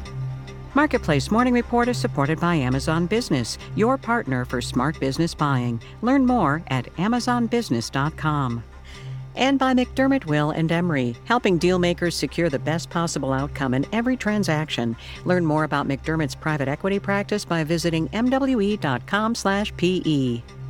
I'm David Brancaccio in New York. The Education Department this week began taking applications for student loan relief up to $10,000 or $20,000 depending on the type of loan. And now this Biden debt forgiveness has survived its first Supreme Court test. Marketplace's Nova Safo is here with details. It did indeed. Justice Amy Coney Barrett yesterday rejected an emergency request to halt the debt forgiveness program. She didn't offer an opinion, which is common for these kinds of appeals. Her decision was in a lawsuit filed out of Wisconsin, claiming, among other things, that the program violated the Constitution's Equal Protection Clause. Now, two other lower courts had quickly rejected that lawsuit. There was also a legal setback in another case brought by six Republican states, which is considered a bigger threat, that lawsuit. A federal judge in St. Louis dismissed the case, though, yesterday, ruling that the states didn't have standing, which is uh, legal speak, David, for the states weren't able to prove that they would be somehow injured by the program. And this is not the only set of legal challenges, though. Uh, definitely not. There are others, and the one brought by the six states will likely be appealed. Nebraska's attorney general, who's one of the ones who sued, said they believe they do have standing and they're going to keep going.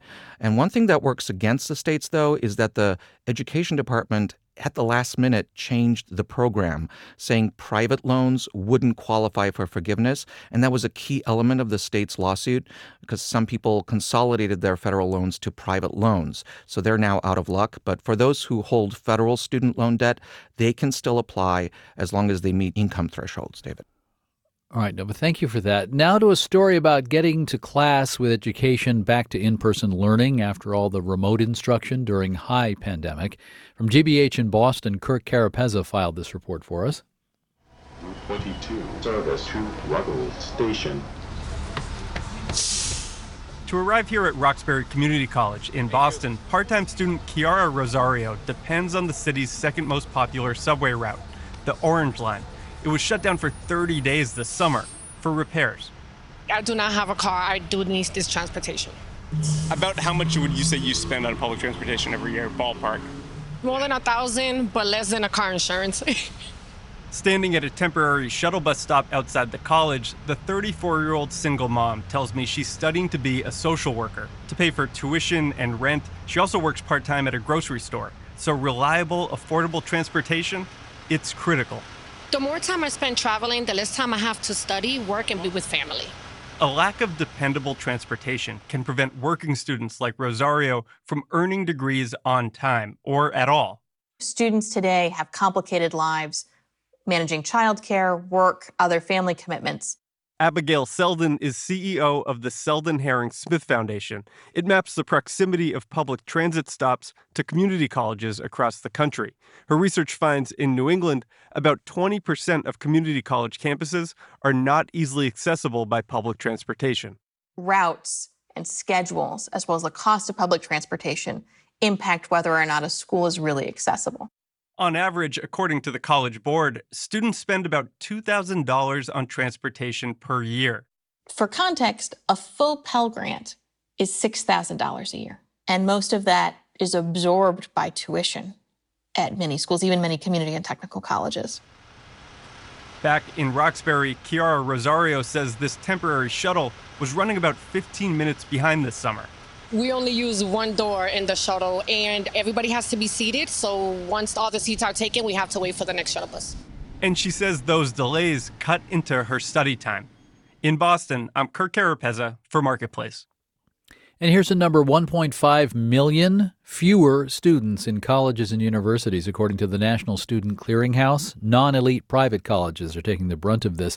Historically, black colleges and online programs are conversely seeing growth. Checking my market screens here, Dow and S&P futures are both down about four tenths percent. Nasdaq futures down seven tenths percent. Growth in sales came in way down at Snap, the Snapchat firm. The stock's a mess, down 28 percent in pre-market trading now. Marketplace Morning Report is supported by Paychex, where HR, insurance, benefits, and payroll integrate into one platform. Whether two or 2,000 employees, Paychex can help make HR simple for businesses and employees. And by Avast, a global cybersecurity company with 435 million users who trust Avast to help take control of their safety and privacy online at avast.com. Now to a sharp decline in nat- a natural resource. Some 7 billion crabs, specifically snow crabs, have disappeared from the waters around Alaska. Experts are looking into why, but rapid warming in the Bering Sea is suspected. Alaska has canceled the snow crab harvest, first time ever, and economies that depend on these critters stand to lose millions. Marketplace's Savannah Maher reports. Just a few years ago, Alaska's snow crab population was booming. Jamie Goen with the industry group Alaska Bering Sea Crabbers says businesses were making big investments. They're making improvements to their vessels, they were buying more quota to harvest. Now, Goen says some of those crabbing vessels won't survive this canceled season, and there will be ripple effects. All the support businesses around our vessels, so whether it's shipyards, fuel docks, welders, will feel the pinch too. Goen says federal aid should be available to commercial crabbers, similar to what's offered to farmers who suffer crop failures. Chris Anderson, a fisheries economist at the University of Washington, is looking at this as a test case. To try to understand what it looks like when climate change rears its head and really has a footprint on the fishery, and what sort of adaptive strategies we can have. Because as oceans warm, he says more fishing economies will have to adjust to these massive shifts. I'm Savannah Maher for Marketplace. The Washington Post is reporting that if Elon Musk becomes the boss of Twitter, there are plans to get rid of three quarters of Twitter employees. That would boost cash flow, presumably cheering investors. Fewer people would also mean less curation of tweets, which Musk favors, but there are already warnings that this might mean more hacked user information, spam, child porn, and other harmful content.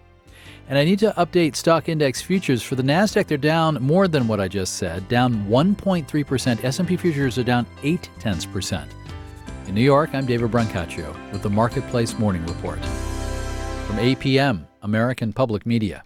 This is 90.9 WBUR. It'll be sunny with mid 60s today, upper 40s tonight. Sunny again on Saturday, upper 60s, low 60s on Sunday, and clouds move in, bringing a good chance of rain.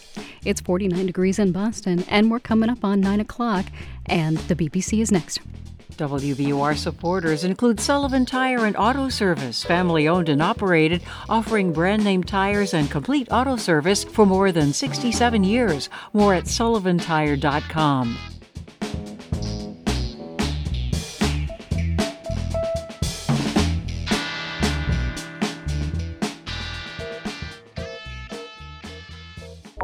I'm Morning Edition executive producer Dan Guzman. This is 90.9 WBUR FM Boston, 92.7 WBUA Tisbury, and 89.1 WBUH Brewster.